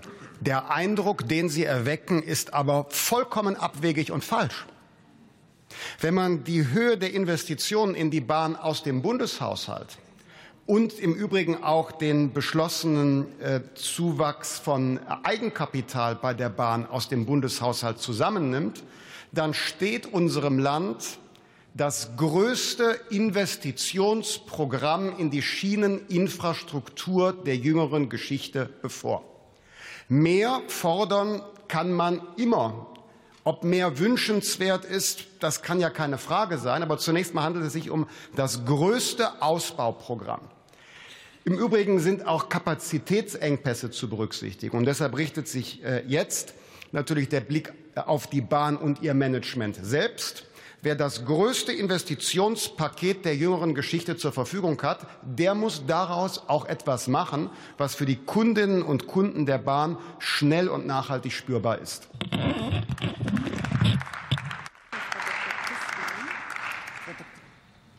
Herr Jatzombeck mit der nächsten Hauptfrage.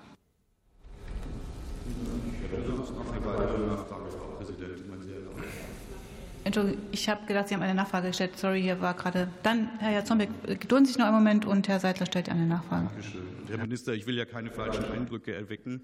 Ich beziehe mich da auf Aussagen der, von verschiedenen Expertinnen und Experten, die uns sagen, dass bei der Finanzierung der Verkehrswende das Problem leider nicht gelöst ist. Und dann frage ich mich, wenn Sie nicht bereit sind, auf direktem Wege genügend öffentliches Geld für die wichtige Transformation der Infrastruktur bereitzustellen, sind Sie dann zumindest offen für alternative Finanzierungsmöglichkeiten, etwa über Kapitalisierung von spezialisierten Projektgesellschaften, wie man das aus Skandinavien kennt, oder die Ermöglichung von Build-Operator-Transfermodellen.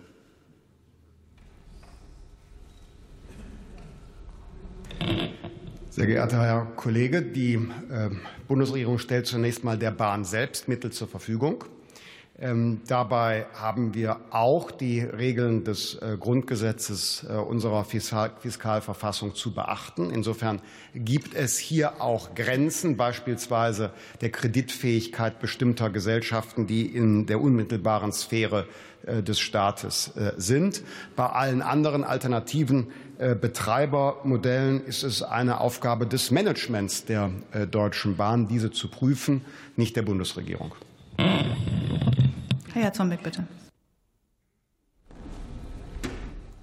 Vielen Dank, Frau Präsidentin. Herr Minister Lindner, Sie haben immer im Wahlkampf sich positioniert als ein Kämpfer für Digitalisierung, für Innovation. Was wir sehen, ist, dass Haushaltstitel im Bereich der elektronischen Verwaltung um 99 Prozent gekürzt wurden, selbst Ersatzbeschaffungen schwierig sind. Der Haushalt für das Forschungsministerium ist um 1,2 Milliarden zum Vorjahr gesunken. Hinzu kommen noch mal 800 Millionen globale Minderausgabe und das alles während zeitgleich der Haushalt des Bundesministeriums für Arbeit und Soziales um fast 10 Milliarden steigt. Jetzt haben Sie hier mehrfach heute auch schon das Thema Forschungszulage angesprochen, was Teil dieses Wachstumsbeschleunigungsgesetzes ist. Und die letzte Evaluierung der Forschungszulage hat ergeben, dass nur 10 Prozent der Mittel verausgabt wurden.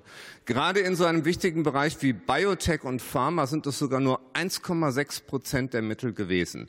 Deshalb möchte ich Sie gerne fragen, bei dieser Forschungszulage, wie eigentlich der Mittelabfluss im letzten Jahr war und mit welchem Mittelabfluss Sie jetzt aus diesem Wachstumschancengesetz rechnen für das Jahr 2024, sollte es beschlossen werden.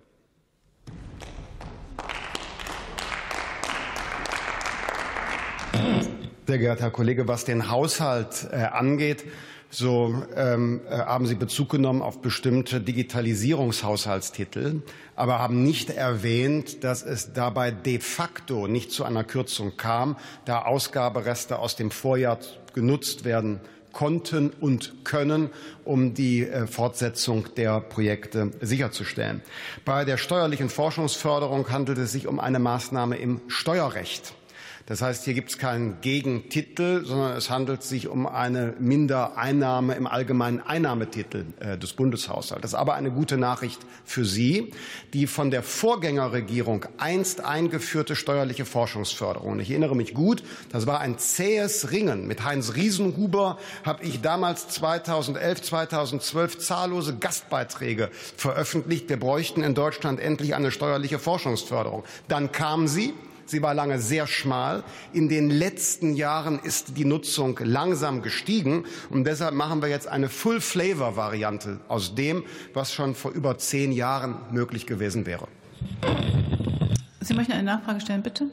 Ja, Frau Präsidentin, ich will lieber nicht fragen, was diese Full-Flavor-Variante ist. Eine Antwort auf den Abschluss habe ich jedenfalls nicht bekommen an dieser Stelle. Ich möchte auch noch mal das Thema der Startups ansprechen in diesem Kontext, weil Sie jetzt auch mit Minister Habeck gemeinsam ein schönes Selfie gepostet haben und haben gesagt, es gibt jetzt über drei Milliarden für Startups. Dabei handelt es sich aber um Mittel aus dem Zukunftsfonds, die schon von der alten Regierung bereitgestellt wurden, die Sie zwei Jahre lang nicht bewirtschaftet haben, die zwei Jahre lang den Start-ups nicht zugute gekommen sind. Und meine Frage ist ganz konkret, wann sollen diese Mittel bereitstehen? Vielen Dank, Herr Kollege Jarzenbeck. Ich sage nochmal, bei einer steuerlichen Maßnahme von einem Abfluss zu sprechen. Da müssen wir mal bilateral einsteigen. Hier unterliegen Sie einem Missverständnis oder Sie fragen nach etwas ganz anderem, als wovon ich spreche. Wie die Full-Flavor-Variante jedenfalls aussehen soll, das können Sie bitte dem Entwurf des Wachstumschancengesetzes äh, entnehmen, weil dort haben wir ja entsprechende Regelungen vorgesehen. Und äh, hinsichtlich, hinsichtlich äh, der Fonds werden die Mittel jetzt, ich hoffe, möglichst schnell in geeignete äh, Ventures investiert werden können, beziehungsweise die Aktivitäten auch von Fonds unterstützen.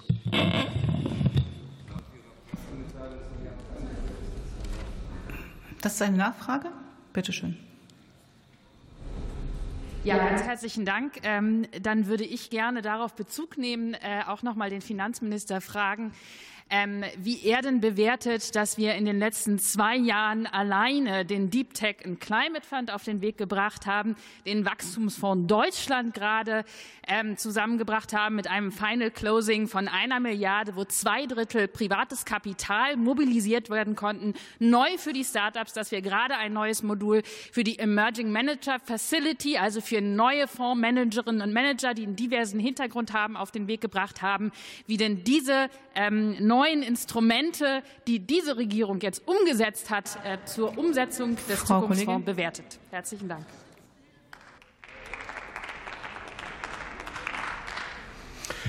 Ja, sehr geehrte Frau Kollegin, ich bewerte sehr positiv, ähm, was auch im Bundesministerium für Wirtschaft und Klimaschutz auf den äh, Weg äh, gebracht wird in diesem äh, Zusammenhang und ergänze noch, dass die auf deutsch-französische Initiative gestartete European Tech Champion Initiative sich auch zu einer Erfolgsgeschichte bei der Scale-up-Finanzierung entwickelt.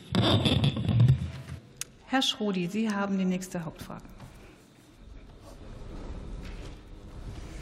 Sehr geehrte Frau Präsidentin, vielen Dank. Meine Frage richtet sich auch an den äh, Bundesfinanzminister Lindner. Sie haben vorher schon in einer Frage erwähnt, dass für die erfolgreiche Finanzierung der Transformation, für die Zukunftsinvestitionen auch mehr Kapital generiert werden muss, auch auf den Kapitalmärkten. Äh, dazu gehört natürlich auch die Vollendung der Kapitalmarktunion. Ähm, ein Instrument, mit dem mehr Kapital generiert werden kann, sind auch Verbriefungen. Ähm, da sie auch ein Mitauslöser waren für die Finanzkrise 2007, 2008, äh, ist dieser Bereich ja sehr stark reguliert worden, äh, der Markt auch sehr stark äh, geschrumpft.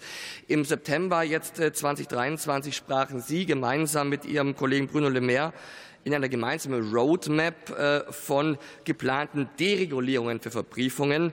Was sehen Sie konkret für die Regulierungen vor, ohne dass die Finanzstabilität gefährdet wird?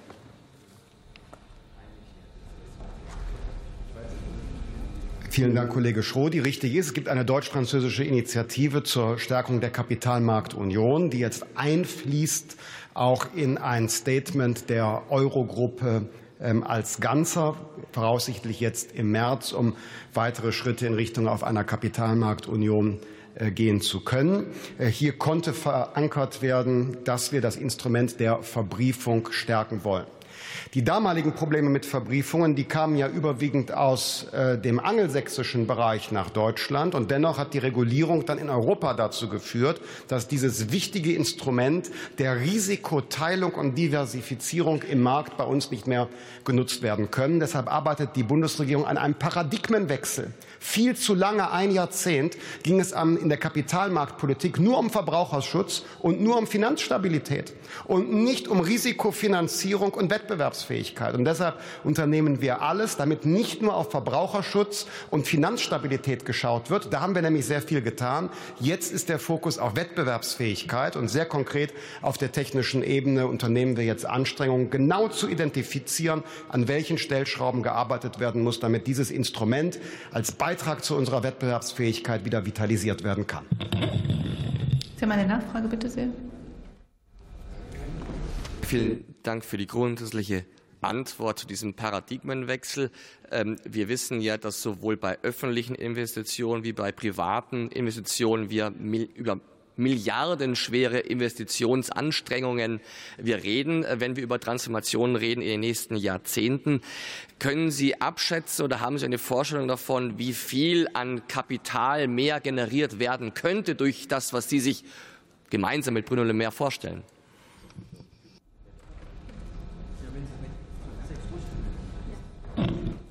Vielen Dank, Kollege äh, Schrodi. Bei der Verbriefung handelt es sich ja um äh, Finanzierungsportfolios, die in den Markt gegeben werden.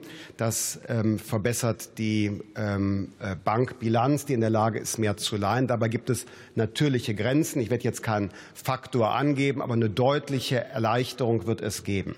Der große Hebel für Investitionen, also Eigenkapitalfinanzierung, der liegt woanders bei den Kapitalsammelstellen, die selbst auch dann Risiko äh, übernehmen und in äh, hochattraktive ähm, Unternehmen ähm, oder auch in Infrastruktur investieren wollen. Das ist aber davon getrennt. Aber ich will jetzt hier bei der Verbriefung keinen Faktor angeben, weil das ja von der konkreten Programmierung neuer Regelungen abhängen wird.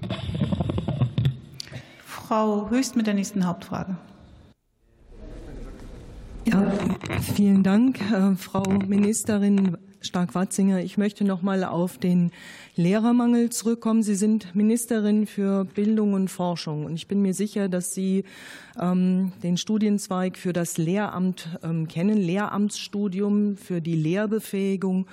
Und ähm, ich habe den Eindruck aus Ihrer Antwort vorhin gewonnen, dass Ihnen nicht ganz klar ist, dass Unterrichtsqualität und ähm, PISA-Vergleichstestungsergebnisse äh, und auch äh, Zahlen in Bildungsberichten etwas ursächlich damit zu tun hat, dass Leute diese äh, Fächer studieren, die sie an äh, Schulen unterrichten und dass es eben einen großen Unterschied macht, ob man Hilfskräfte einsetzt oder studierte Fachkräfte, die in ihren Fächern eben einwirken wollen. Und meine Frage ist hier, ähm, sind, ähm, sind diese Problemstellungen in der KMK Thema? Wie wollen Sie äh, in Bund und Ländern da weiter vorgehen? Gibt es Überlegungen ähm, genereller Art?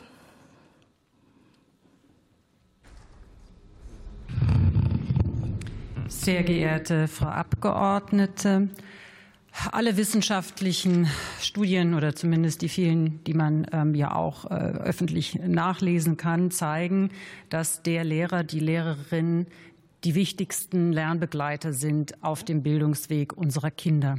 Deswegen haben sie eine ganz zentrale Rolle. Für die Lehrerausbildung sind die Länder zuständig. Wir unterstützen durch Forschung, durch Kompetenzzentren, um Lehreraus- und Weiterbildung eben ähm, auch modernen Gegebenheiten anzupassen. Mit den Startchancenschulen ähm, verfolgen wir das Ziel, auch das ist etwas, was Studien zeigen, diesen Lehrerberuf attraktiv zu machen. Lehrer wollen Lehrer oder Lehrerin will Lehrerin sein. Insofern ist es wichtig, dass wir ihnen die Möglichkeit geben. Wir, dieses Startchancenprogramm ermöglicht ihnen mehr Freiheit zu gestalten und ihren pädagogischen äh, Interessen oder auch das, was sie gelernt haben, studiert haben, nachzukommen. Ähm, die Lehrerausbildung an sich ist aber originäre Aufgabe der Länder. Sie haben eine Nachfrage, Frau Höchst, bitte. Das ist äh, mir sehr bekannt. Ähm, ich wollte nur sicherstellen, dass Sie das auch wissen, weil ähm, ich wirklich feststelle, dass das viele Geld, was Sie aus, äh, jetzt ausloben, äh, gar nicht bemannt werden kann. Wir haben das Personal an Schulen ja gar nicht. Frau Stark-Watzinger, was rufen Sie Eltern denn zu, die von einem horrenden Unterrichtsausfall für ihre Kinder betroffen sind oder die ähm, mit ihren Kindern zusammen stark darunter leiden, dass die Zukunft des Kindes oder ihrer Kinder dadurch gefährdet werden, dass Qualität qualitativ minderwertiger Unterricht durch jeden x-beliebigen, der in die Schulen jetzt hineingezerrt wird, stattfindet.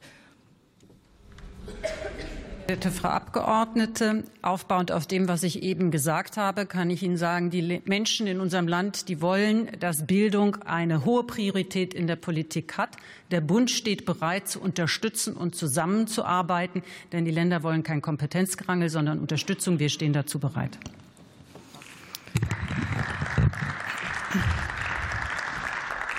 Die nächste Hauptfrage stellt Frau Christmann. Ja, ganz herzlichen Dank. Ich möchte diesmal die äh, Forschungsministerin fragen äh, zur Deutschen Agentur für Transfer und Innovation, der DATI, äh, wo wir uns ja jetzt äh, auf einem erfreulichen, schwungvollen Weg hin zur Gründung befinden. Schwungvoll deswegen, äh, weil es ja die DATI-Pilotlinien gab, wo es einfach eine sehr große Zahl von Bewerbungen erfreulicherweise gab, mit 3000 äh, Anträgen für die Sprints und 480, äh, glaube ich, für die äh, Innovationscommunities. Und erfreulicherweise hat ja auch das Ministerium dafür gerade jetzt die Zahl der Sprints auch noch mal erhöht. 300 können gefördert werden. Ähm, das ist aus meiner Sicht ein gutes Zeichen für den Bedarf ja auch, den es für die Dati gibt. Und ich würde gerne die Ministerin fragen, was sie denn für erste Schlüsse jetzt auch an diesen Bewerbungen, an diesem ersten Loslegen für die Gründung der Dati zieht. Herzlichen Dank, Frau Kollegin Christmann. Ähm, die guten Ideen, die wirklich tollen Ideen von unseren motivierten Menschen in Forschungseinrichtungen, in Bildungseinrichtungen, in Produkte zu bringen, das ist das große Ziel, das wir ja uns in der Regierung äh, teilen und äh, ja auch im BMWK ähm, Projekte laufen. Mit der DATI, ähm, die ja in diesem Jahr dann formal gegründet wird, ähm, und den vorlaufenden Piloten haben wir auch etwas gelernt. Es war uns klar, das wissen wir ja, äh, wir brauchen unbürokratische ähm, Forschung, äh, äh, Innovationsförderung, denn Innovation ist nicht immer in eng gesteckten Förderlinien abbildbar. Das heißt also hier zu sehen, einfachen Zugang, also gerade in der, in der einen äh, Pilotlinie, die ja einzelne Ideen gefördert hat, äh, mit kleineren Tickets bis zu 150.000 Euro, eben da unbürokratisch vorzugehen, entfesselt nochmal Kräfte, die wir in unserem Land brauchen, aber auch bei den Ökosystemen. Themen, die wir fördern. Und insofern lernen wir davon, wollen das auch mitnehmen in all die anderen Themen, die noch vor uns liegen, denn wir wollen ja auch noch die Hochschulen an sich, also die Ausgründung aus den Hochschulen verstärken. Wie können wir da die Brücken bauen, dass dieser Transfer stattfindet? Insofern war das eine sehr motivierende Erfahrung. Herr Jatzombeck mit Sie haben noch eine Nachfrage? Genau, es sah so aus, als wollten Sie sich setzen. Bitte schön. Äh, eine Nachfrage noch, ähm, weil wir ja gerade das Thema sehr stark diskutiert haben, äh, welche Akteurinnen und Akteure auch mitmachen können äh, bei den Dati-Ausschreibungen. Ähm, gibt es da schon erste Erfahrungen, wer sich jetzt auch beworben hat bei den Sprints? Wie divers ist es? Wer ist neben Hochschulen noch dabei? Und für wie wichtig bewerten Sie es auch, dass eben sich Hochschulen, Universitäten, aber auch Zivilgesellschaft, Wirtschaft, Wirtschaft beteiligen kann. Ja, ganz herzlichen Dank. In der Tat ähm, ist das Programm oder die Dati, wenn sie dann auch gegründet ist, ähm, ja ein Ökosystem, das sowohl die Wissenschaft eben, aber auch andere Bereiche umfasst. Und was wir sehen, ist eine Diversität auch an Themengebieten. Wir haben technologische Innovationen, wir haben aber auch soziale Innovation, die oft gekoppelt ist, auch mit einer technologischen Innovation, das umzusetzen dann in die sozialen Themen, die wir auch in unserer Gesellschaft bewältigen müssen. Die Dati adressiert ja ähm, in diesem vielfältigen Innovationssystem, den wir haben, eben gerade noch mal die Hochschulen für angewandte Wissenschaften, ähm, weil eben ja hier auf diese praxisnahen ähm, neuen äh, Innovationen stattfinden. Und insofern haben wir hier auch noch mal gesehen, dass das als, als wirklich ein wichtiges Mosaikstein neben der Agentur für Sprunginnovation, neben dem Baustein, dass wir direkt aus den Hochschulen und Deep Tech ausgründen müssen, dass gerade diese Vielfalt der Ideen und Innovation wichtig ist. Herr Jatzombeck, die Nachfrage. Ja, die gerade von der Kollegin Christmann angesprochenen Deep Tech Fund und Wachstumsfonds sind beides Produkte, die wir in der letzten Regierungszeit zum Leben gebracht haben und für die Sie sich jetzt feiern. Ich freue mich für Sie. Die Dati ist ein Produkt, Frau Ministerin, was es noch nicht gibt. Ich möchte Sie konkret fragen. Erstens, wann ist der Kabinettsbeschluss? Zweitens, wann wird die Ausschreibung für die Geschäftsführung starten? Und drittens, wann wird die Geschäftsführung ihr Amt beginnen? Ja, Herr Jatzombeck, sehr geehrter Herr Kollege, uns unterscheidet eins, wir haben keinen Aktionismus, sondern wir machen äh, dann wirklich strukturverändernde ähm, Dinge, bringen wir auf den Weg. Deswegen haben wir die Dati-Piloten ja auch gestartet, um daraus zu lernen, wie eine Dati denn auch ausgestaltet werden muss. Ähm, das Eckpapier ist jetzt, oder die, das Konzept für die Dati ist kein Eckpunktpapier mehr, ist ein Konzept, das ist in der Ressortabstimmung. Wir wollen in diesem Jahr natürlich wirklich noch ähm, äh, Tempo vorlegen und Gas geben. Es gibt eben bestimmte Regelungen, dass wir erst dann auch die Geschäftsführung ausschreiben können. Das machen wir aber. Wir bereiten das vor, dass wenn die Möglichkeit äh, dann da ist, dass wir sofort auch ausschreiben. Und dadurch, dass wir ja auch jetzt schon in der Community, es gab Roadshows, es gab wirklich Land auf Land ab Veranstaltungen zu Dati, auch schon einen Bekanntheitsgrad hat, bin ich mir sehr sicher, dass es viele motivierte Menschen geben wird, die sich dann dort auch in der Geschäftsführung wiederfinden. Frau Rie.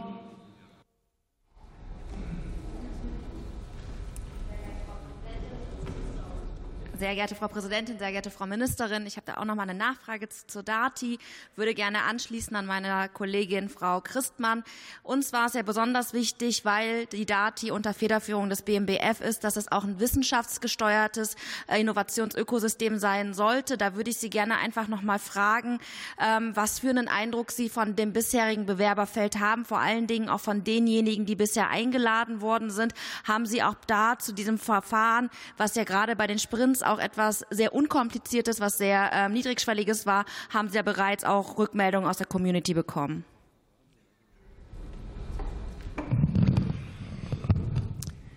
Ja, ganz herzlichen Dank. Die Rückmeldung aus der Community ist, wie ich eingangs schon sagte, eben äh, die, äh, das Begrüßen und äh, die Unterstützung dafür, dass wir eben bürokratiearm ähm, die Dati weiter aufstellen. Wie gesagt, es kommt ja auf die Förderlinie drauf an ähm, und auch auf das Fördervolumen drauf an. Deswegen diese Kombination aus leichtem Ermöglichen und dann, wenn es größere Innovationsökosysteme sind, die natürlich auch noch mal eine andere Aufstellung erfordern. Diese Kombination ist ähm, wichtig wichtig. Aber was wir jetzt schon merken, ist, dass eben ähm, genau dieser Baustein im Rahmen der Innovationsförderung gefehlt hat, ähm, um ähm, den schnelleren Transfer äh, in Produkte zu ermöglichen. Und die Auswertungen, die laufen äh, zu den Innovations-, ähm, also zu den Ökosystemen, äh, sind sie noch am Laufen. Aber das ist ja auch etwas, dass wir uns von Anfang an äh, bestimmte Zahlen, Daten und Fakten anschauen, um auch da noch mal nachsteuern zu können, wenn Bedarf ist.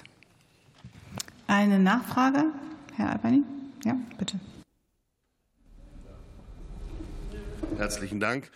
Ähm, neben dem Transfer ist die Dati ja unter anderem auch mit der Zielstellung auf den Weg gegangen, insbesondere die äh, Hochschulen für angewandte Wissenschaften in den Prozess des Transfers intensiv einzubetten. Damit waren viele Erwartungen in der Community verbunden. Jetzt ist der Dati-Pilot raus. Können Sie sagen, wie viel Prozent der Förderung denn jetzt an äh, Hochschulen für angewandte Wissenschaften gehen?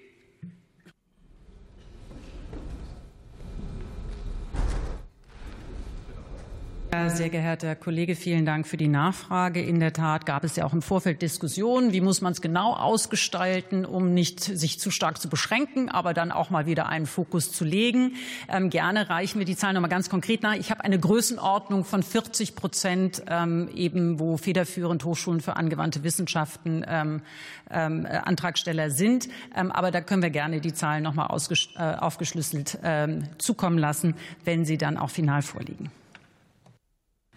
Danke sehr. Die nächste Hauptfrage kommt von Herrn Seiter.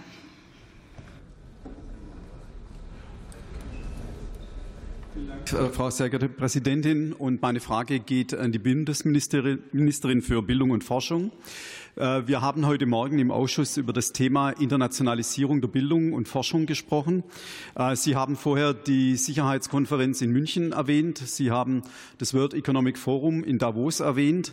Und wenn wir über Internationalisierung, insbesondere der Forschung, sprechen, müssen wir ja auch Bezug nehmen auf das neue geopolitische Umfeld, das äh, Herankommen von neuen Spielern auf dem Feld der Forschung, die bislang äh, noch nicht so im Erscheinungsbild waren. Nennen wir das beim Namen China. Wie sehen Sie das Thema Forschungssicherheit? Einerseits, was ist Ihre Einstellung dazu? Welche Aufgaben sollten wir da erfüllen? Und wer sehen Sie da auch international dann als Maßnahmen gegeben?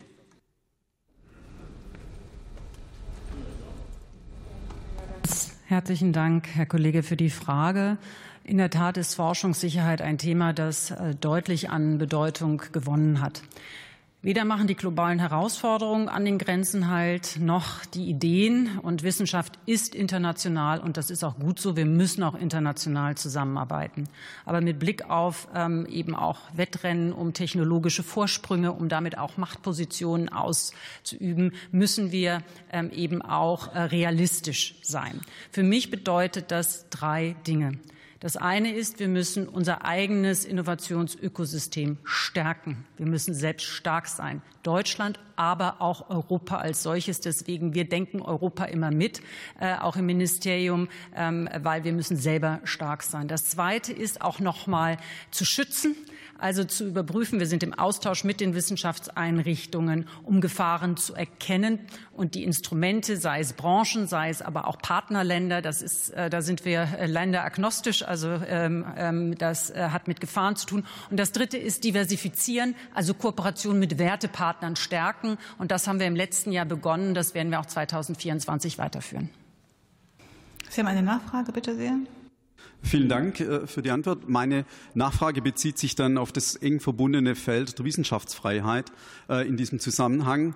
Und äh, welche Rolle sehen Sie hierbei bei der Förderung der Wissenschaftsfreiheit insbesondere in den Ländern, die eben noch nicht so weit sind, die sich vielleicht auch durch einen Transformationsprozess zu einem Wertepartner entwickeln können?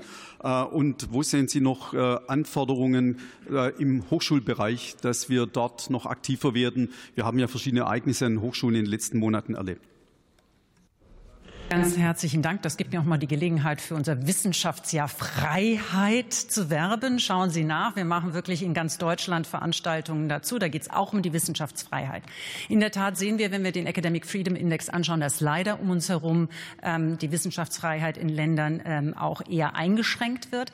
Ähm, die Wissenschaftsfreiheit ist eine Grundlage für den Erkenntnisgewinn, für eben die neuen Ideen. Wir unterstützen Länder, die eben gerade institutionell sich auf den Weg machen, um ähm, äh, ihre, ihre äh, Strukturen so aufzubauen, dass die Wissenschaftsfreiheit äh, geleistet werden kann damit eben diese Zukunftsgestaltung da ist. Da sind wir ein Partner und innerhalb der Hochschulwelt, da sind wir auch Partner, um ähm, die, die erstmal die Aufmerksamkeit, aber dann auch Unterstützungsmaßnahmen, wie eben wo eine Bedrohung der Wissenschaftsfreiheit vorliegen kann, mit aufzuzeigen. Frau Kollegin, Herr Gehring noch mit einer Nachfrage und dann komme ich zur nächsten Hauptfrage. Vielen Dank, äh, Frau Ministerin. Uns würde noch mal als regierungstragende Fraktion interessieren, wann die Internationalisierungsstrategie des BMBFs mit den Wissenschaftsministerinnen und Ministern der Länder kommt. Wir hatten heute dazu ja auch eine Anhörung bei uns im Ausschuss und inwieweit in diesem Rahmen dann auch die Schutzprogramme für verfolgte Wissenschaftlerinnen und Wissenschaftler weiter gestärkt werden, weil Deutschland ein so attraktiver Talentmagnet international ist und gleichzeitig eben auch ein Zuhause für Wissenschaftlerinnen und Wissenschaftler, die aus Kriegen hierhin kommen müssen und im Exil dann eben weiterarbeiten können. Frau Ministerin. Ganz herzlichen Dank, Herr Kollege Gehring. Ich muss sagen, man muss wirklich, ich bin beeindruckt von dem, was die Wissenschaft in den letzten Jahren auch geleistet hat, wenn Krisen international aufgetreten sind, dass sie selbst ähm, aktiv geworden ist, Unterstützungsprogramme ähm, äh, angeboten hat, auch oft im Zusammenspiel mit uns, ähm, die nochmal Mittel zur Verfügung gestellt haben, damit eben Wissenschaftlerinnen und Wissenschaftler frei ihrer Arbeit weiter nachgehen können. Sie haben einen gewissen Informationsvorsprung, weil ich die Anhörung Anhörungsergebnisse noch nicht kenne, weil ich heute Morgen im Kabinett war. Und ich gehe davon aus, dass wenn wir die jetzt auch umgesetzt haben, diese internationale äh, Internationalisierungsstrategie, wenn wir das haben einfließen lassen, auch zügig diskutiert werden kann mit den Kolleginnen und Kollegen. Auf europäischer Ebene sind wir auch in den weiteren Verhandlungen. Ich weiß, es ist schwer und ich muss es dann trotzdem immer ermahnen, damit es bei der verabredeten Minute oder halben Minute bleibt und gebe jetzt für die nächste Hauptfrage Herrn Grübel das Wort. Frau Präsidentin, herzlichen Dank. Eine Frage an Bundesminister Lindner. Herr Minister, das Bundesverteidigungsministerium hat berechnet, dass nach Auslaufen des Sondervermögens 2027 der Verteidigungsetat Einzelplan 14 um 56 Milliarden Euro ansteigen müsste. Äh, der Bundeskanzler hat ja hier äh, erklärt in seiner Zeitenwenderede mehr als zwei Prozent BIP jährlich. Er hat das wiederholt letztes Wochenende auf der Münchner Sicherheitskonferenz. Jetzt die Frage, wie wollen Sie ganz konkret diesen gigantischen Anstieg, das ist ja eine Verdoppelung, äh, umsetzen? Welche konkreten Schritte überleben, äh, überlegen Sie? Äh, wie, was werden wir im Haushalt 2025 dazu sehen?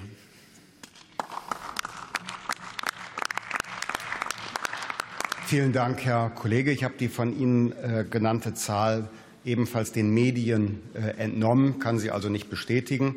Wenn das allerdings die Größenordnung ist, die erforderlich ist, um das Zwei-Prozent-Ziel zu erreichen, dann ist das zugleich eine äußerst begrüßenswert optimistische Prognose hinsichtlich des weiteren Wachstums unserer Volkswirtschaft. In der Sache haben wir eine ganz große Herausforderung, ähm, bereits zwei Prozent in 2028 darzustellen aus äh, dem Bundeshaushalt. Ähm, es gibt nach Auffassung des Bundesministeriums der Finanzen nur eine erfolgversprechende Strategie. Auf der einen Seite wirtschaftliche Prosperität zu stärken, also Wachstum, weil es dann leichter fällt, innerhalb des Etats zu verschieben, weil nur Dividenden aus der stärkeren wirtschaftlichen Tätigkeit eingesetzt werden müssen. Und zum anderen darauf zu verzichten, fortwährend neue Standards, neue gesetzliche Ausgabeverpflichtungen zu begründen, denn die begrenzen ja ebenfalls den Spielraum des Haushaltsgesetzgebers und führen zu einer Versteinerung des Etats. Wenn wir diese Strategie drei Jahre verfolgen, kann zwei Prozent im Einzelplan 14 dargestellt werden. Sie haben eine Nachfrage, Herr Grübel? Ja, meine Nachfrage, Herr Minister. Sie erreichen in diesem Jahr das Zwei-Prozent-Ziel nur dadurch, dass Sie 14 Milliarden Euro aus verschiedenen Haushalten zusammenklauben, wie man schwäbisch sagt. Vom Etat des Bundestags bis zum Familienministerium. Unter anderem auch 5 Milliarden Euro Kreditzinsen. Das ist neu. Das hat man seither nicht. Warum sind Sie der Meinung, dass Kreditzinsen verteidigungsrelevant sind? Oder umgekehrt, wird es Putin beeindrucken? Dient es unserer Sicherheit? Dient es unserer Abschreckung? Oder macht es die Bundeswehr in Deutschland kriegstüchtig, dass man möglichst äh, Kreditzinsen mit in die 2 Prozent reinrechnet.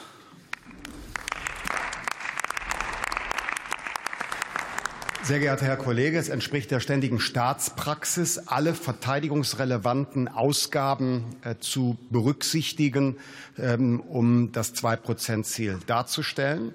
Äh, aufgrund der stark gestiegenen Kosten für den Kapitaldienst ist es jetzt auch notwendig und sinnvoll gewesen, die äh, Kreditzinsen mit einzubeziehen.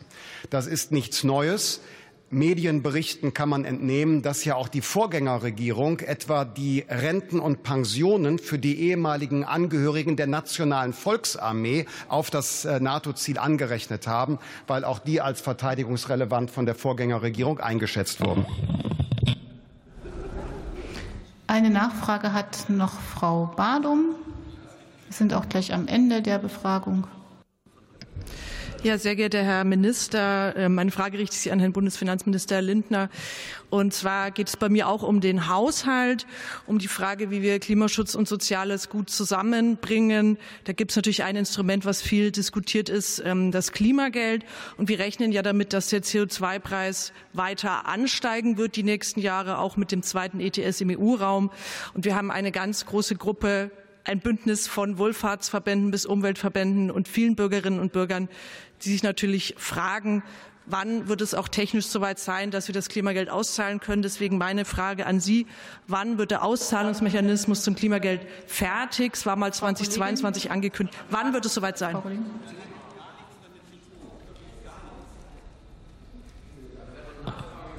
Vielen Dank, Frau äh, Kollegin. Es war niemals etwas anderes angekündigt, als dass in dieser Wahlperiode ein Auszahlungsmechanismus zur Verfügung stehen wird, um eine Pro-Kopf-Auszahlung an die Bürgerinnen und Bürger möglich zu machen. Der könnte genutzt werden, um die Einnahmen aus der nationalen oder später auch europäischen CO2-Bepreisung an die Bevölkerung zurückzugeben.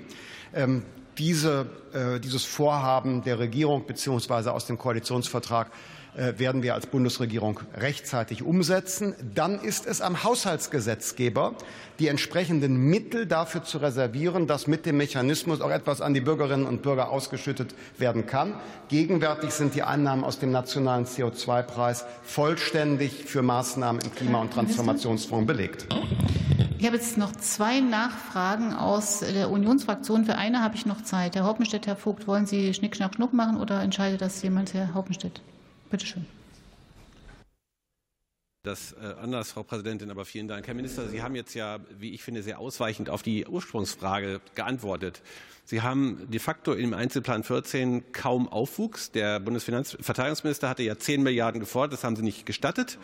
Und Sie schaffen jetzt und brüsten sich damit ja, dass Sie diese zwei Prozent schaffen. Das schaffen Sie aber nur wegen der Sonderschulden, die wir Ihnen einmal im Grundgesetz mit Unterstützung von uns gestattet haben, aber es passiert exakt gar nichts, damit dann, wenn diese Sonderschulden aufgebraucht sind, das 2-Prozent-Ziel erreicht werden kann. Dann sind Sie wahrscheinlich nicht mehr im Amt, davon scheinen Sie selber auszugehen. Aber was tun Sie denn jetzt als verantwortungsvoller Finanzminister jetzt, damit wir dann nicht in einen totalen Abriss der Haushaltsmittel für den Einzelplan 14 kommen?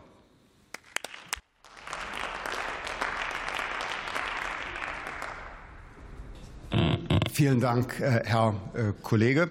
Äh, wir werden in der mittelfristigen Finanzplanung in äh, diesem Jahr darlegen, dass wir 2028 das 2-Prozent-Ziel äh, erreichen wollen. Und wir haben Gottlob ja einige Jahre, in denen wir uns jetzt auf dieses Ziel vorbereiten können. Der Brückenschlag dahin ist das Sonderprogramm im Grundgesetz, mit dem die sehr lange Vernachlässigung der Streitkräfte über länger als ein Jahrzehnt beendet wird.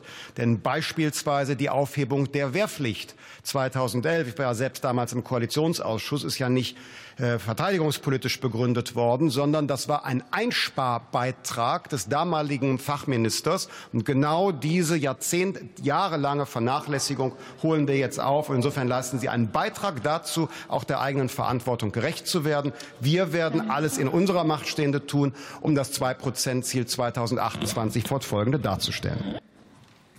Herzlichen Dank. Damit beende ich die Befragung und danke den beiden Ministern für ihre Anwesenheit und das äh, Antwort und Redestehen und komme zum Tagesordnungspunkt 2 der Frage